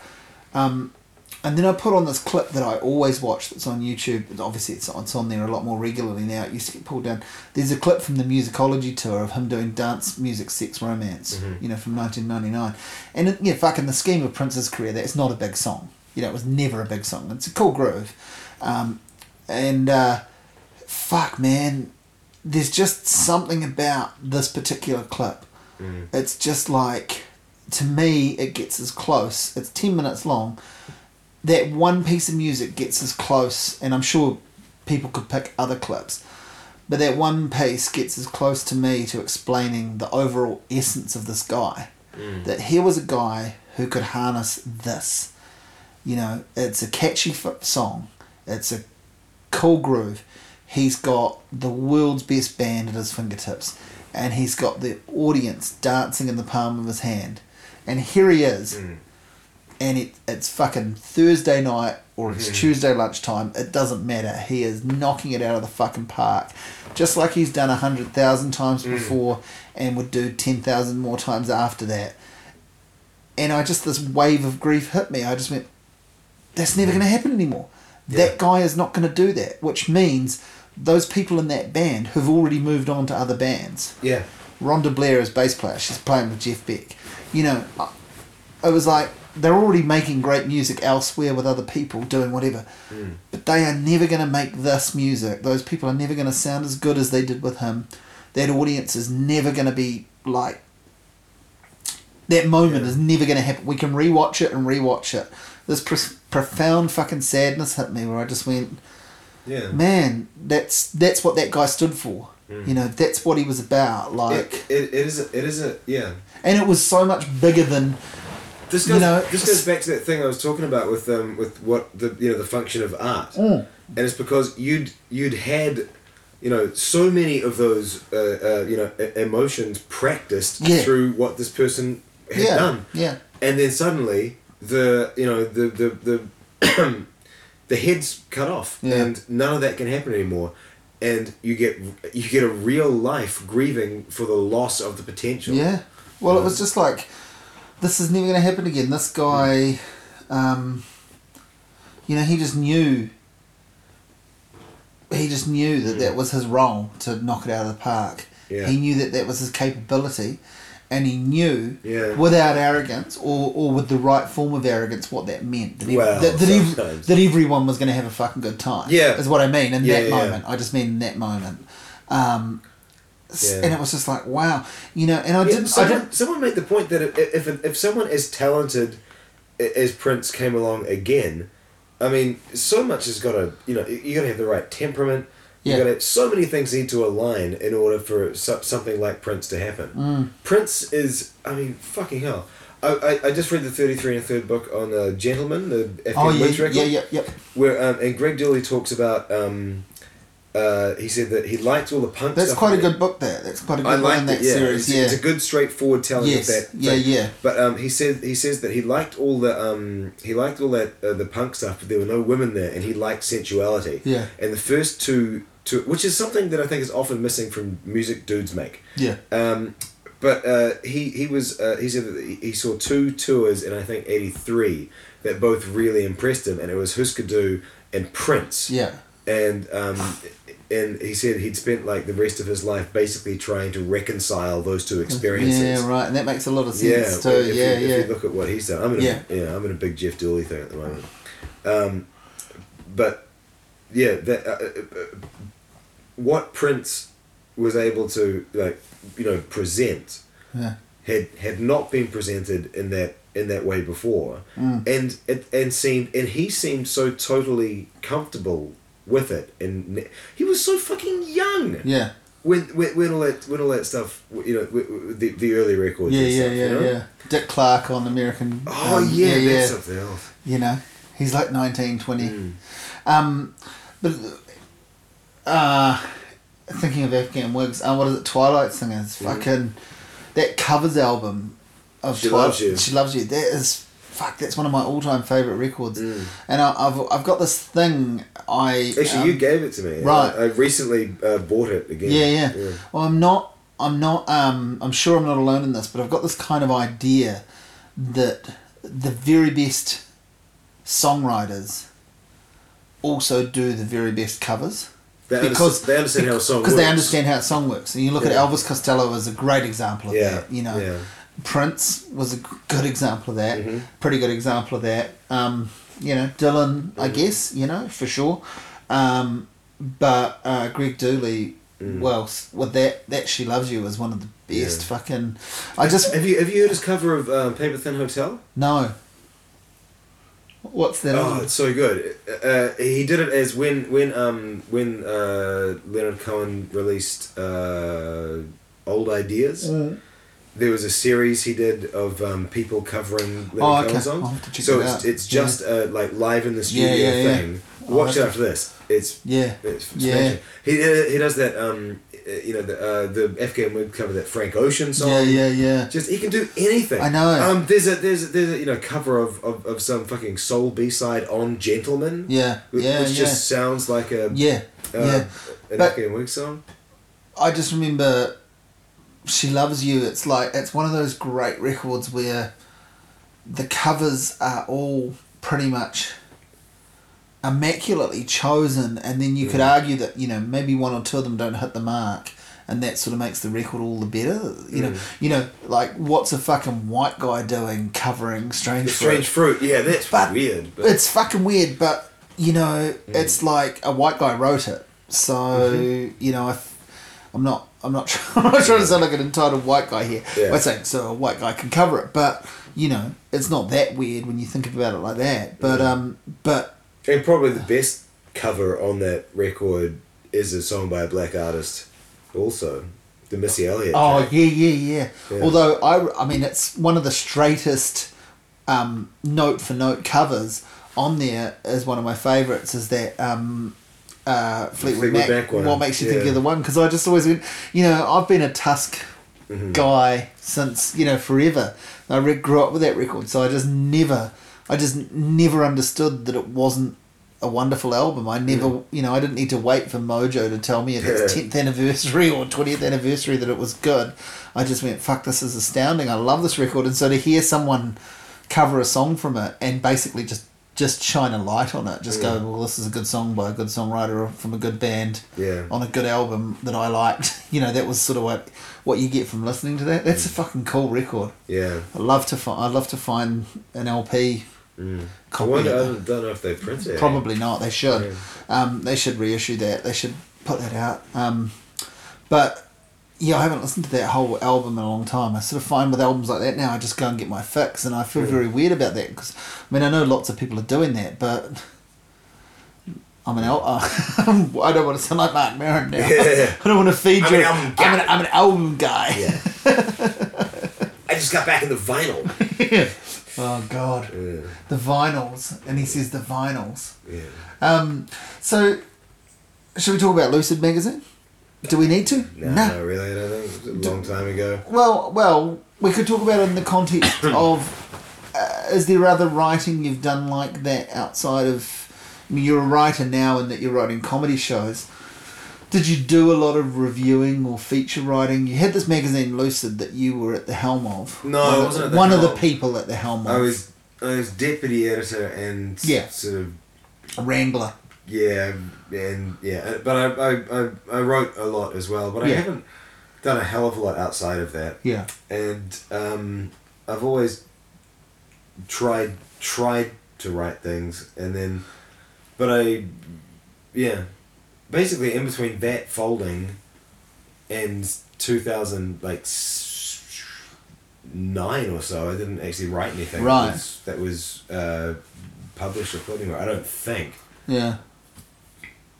I can't remember. You did a um. What did you do? you did a guest blog for me on um.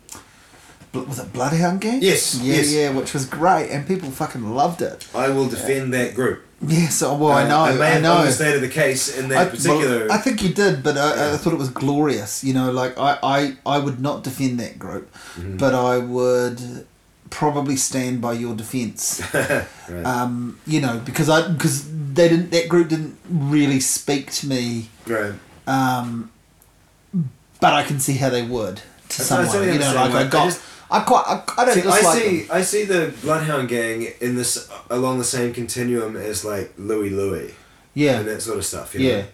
Um, and it's very in the Ramones. Oh no, I mean, uh, I seriously, you, it's- you it's- you wrote really good stuff about it. It, it Hmm. almost scared me how, um, how much you went into bat for them.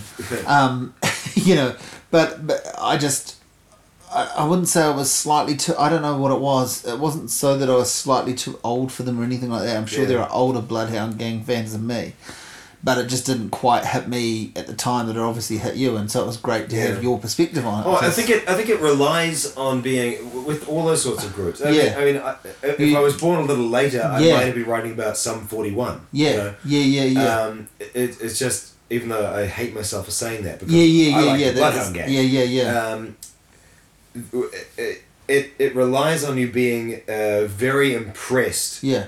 Um, Or you'd be defending Tusk before anyone else was defending you know, True, Tusk yeah, or yeah. or or um, New Morning or whatever. You know, like there's always these things, isn't there? There's always these little. There's always these things. That was actually one of the uh, um, ideas I had for doing um, a, a- another podcast. It was not a reading one, but I wanted. I was thinking about doing this thing called Lesser Lights, Yeah. Which was um, the uh, the stuff from v- very well known, well regarded artists, which was generally held to be their worst outing. Yeah. So, uh, so you know, looking at, w- you know, whatever I don't know what Neil Young's least, um, maybe everybody's rocking or something like that. Yeah. Landing on water. Fuck. Take your pick. Yeah. Reactor. Come on, take your pick with him. Um, Everybody's rock. Uh, old ways. That's the one he got um, Sued sued. Yeah. Yeah. and yeah, and Basically, Neil Neil Young in the eighties Mm. would be its own special episode. yeah. Um, Frank Sinatra trilogy. Do you know that record? No. Have you Have you heard? Uh, have you listened to the You Must Remember This podcast? Yeah. It's pretty good. It's a pretty Yeah. fucking good listen. Uh, Join One of the us, won't you? I know. Oh man, I- alive. I hate that so much because I'm like, well, we we already have. I just about yell that when I listen to it. Mm. Join us, won't you? Well, I already have. You know, I'm I'm there. You don't need to tell me to join you. See, it, it, it, it annoys you. Yeah. It just further seduces me. Really? No, no, I can't handle it. I, I, I, I, I love the podcast. Yeah. I think she's very good. Um, I read her. She's doing a new book at the moment. I read her book that already exists. That's basically mostly a photo book, coffee Mhm. table photo book with um, great sort of um, stills from movie sets and stuff like promo shots, and it's really good. It's well contextualized. She she's fantastic. But I get really annoyed when she says, "Join us, won't you?" Well, I, I already have. I already have joined you. Don't don't patronise me, motherfucker. I've already joined you. Um, but one of the very earliest episodes of that, I think, what put me onto that podcast Yeah. was someone telling me you've got to hear this episode about Frank Sinatra in space.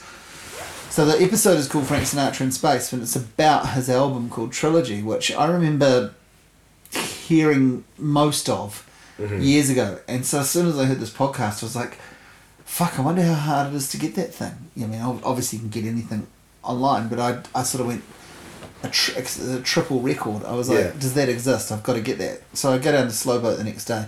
You don't have Frank Sinatra Trilogy, do you? Oh, we just put one out. Yeah, here you go.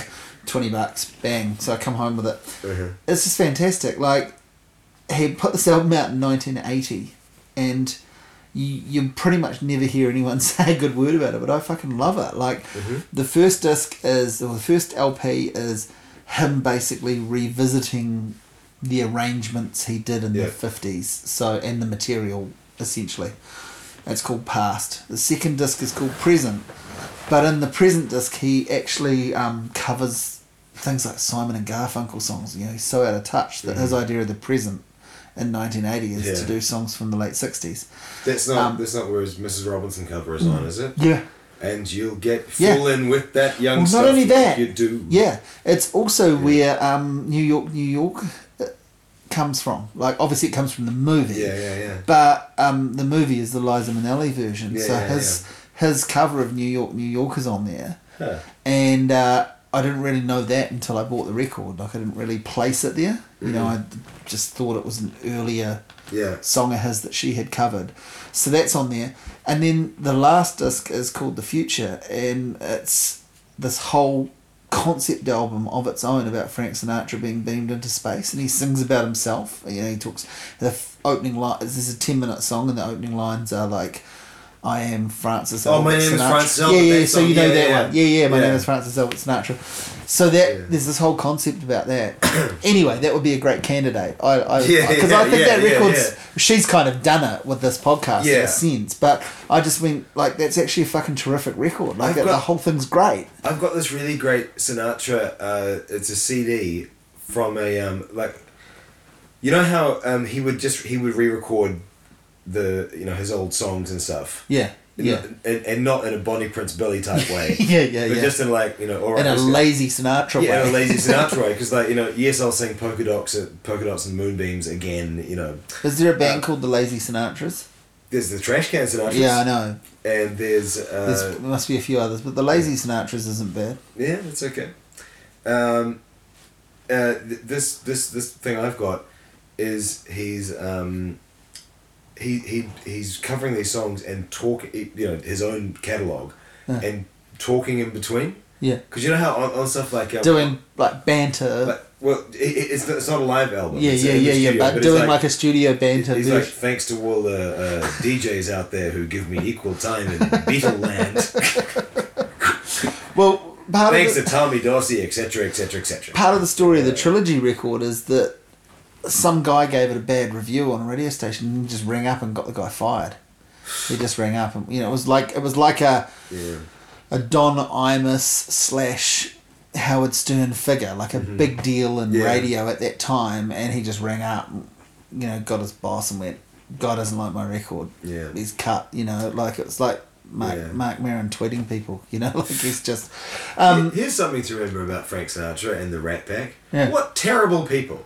Yeah, ghastly. Like, uh, Well, I, I was going to bring this up it's so easy to fucking just go, uh, you know, them, Yeah. them days. Oh, No, no, no. Well, I was, uh, before you get You into know, this, I was just gonna. I was gonna say when you said um, when you were talking about, I was trying to think who I was remembering recently that fit this bill, but um, when you talked about Prince, you know, and what a Mm. fucking sort of lightning rod that is, and and you know that whole idea of someone like that existing again, Mm. and I was thinking like, um, I was thinking of bringing up nowadays, you know, once people have done something dumb, like viral social media dumb, that can be, you know, game over, Yeah. or they very, you know, and so that's actually quite interesting thinking about the Rat Pack. You know, like what ghastly human beings they were, Mm. how, you know, like it's like Marc Maron tweeting people. You know, like he's just. If it was more available more instantly, what they did and were capable of. Oh would- yeah, and you know, eh, obviously, they- there, obviously there's fucking, obviously there's fucking hundreds of examples, but they should have been called to account At know, the back- time. Yeah, Yeah, yeah, time, yeah. yeah. But you know, then then again, maybe so should have Dylan and Bowie. Jimmy Page, Yeah, yeah, yeah, Page. yeah, Um, mm, and many others, but Rod Stewart probably yeah, We'd have to guess. yeah. It's just impugn the character of any yeah anyone. anyone anyone that's Mm. been in your record collection longer than 15 years Yeah. you know but it's um what uh, we should we should wrap this up but i Yeah, how long have we been Ah, going? fucking hours hours Yeah, this is.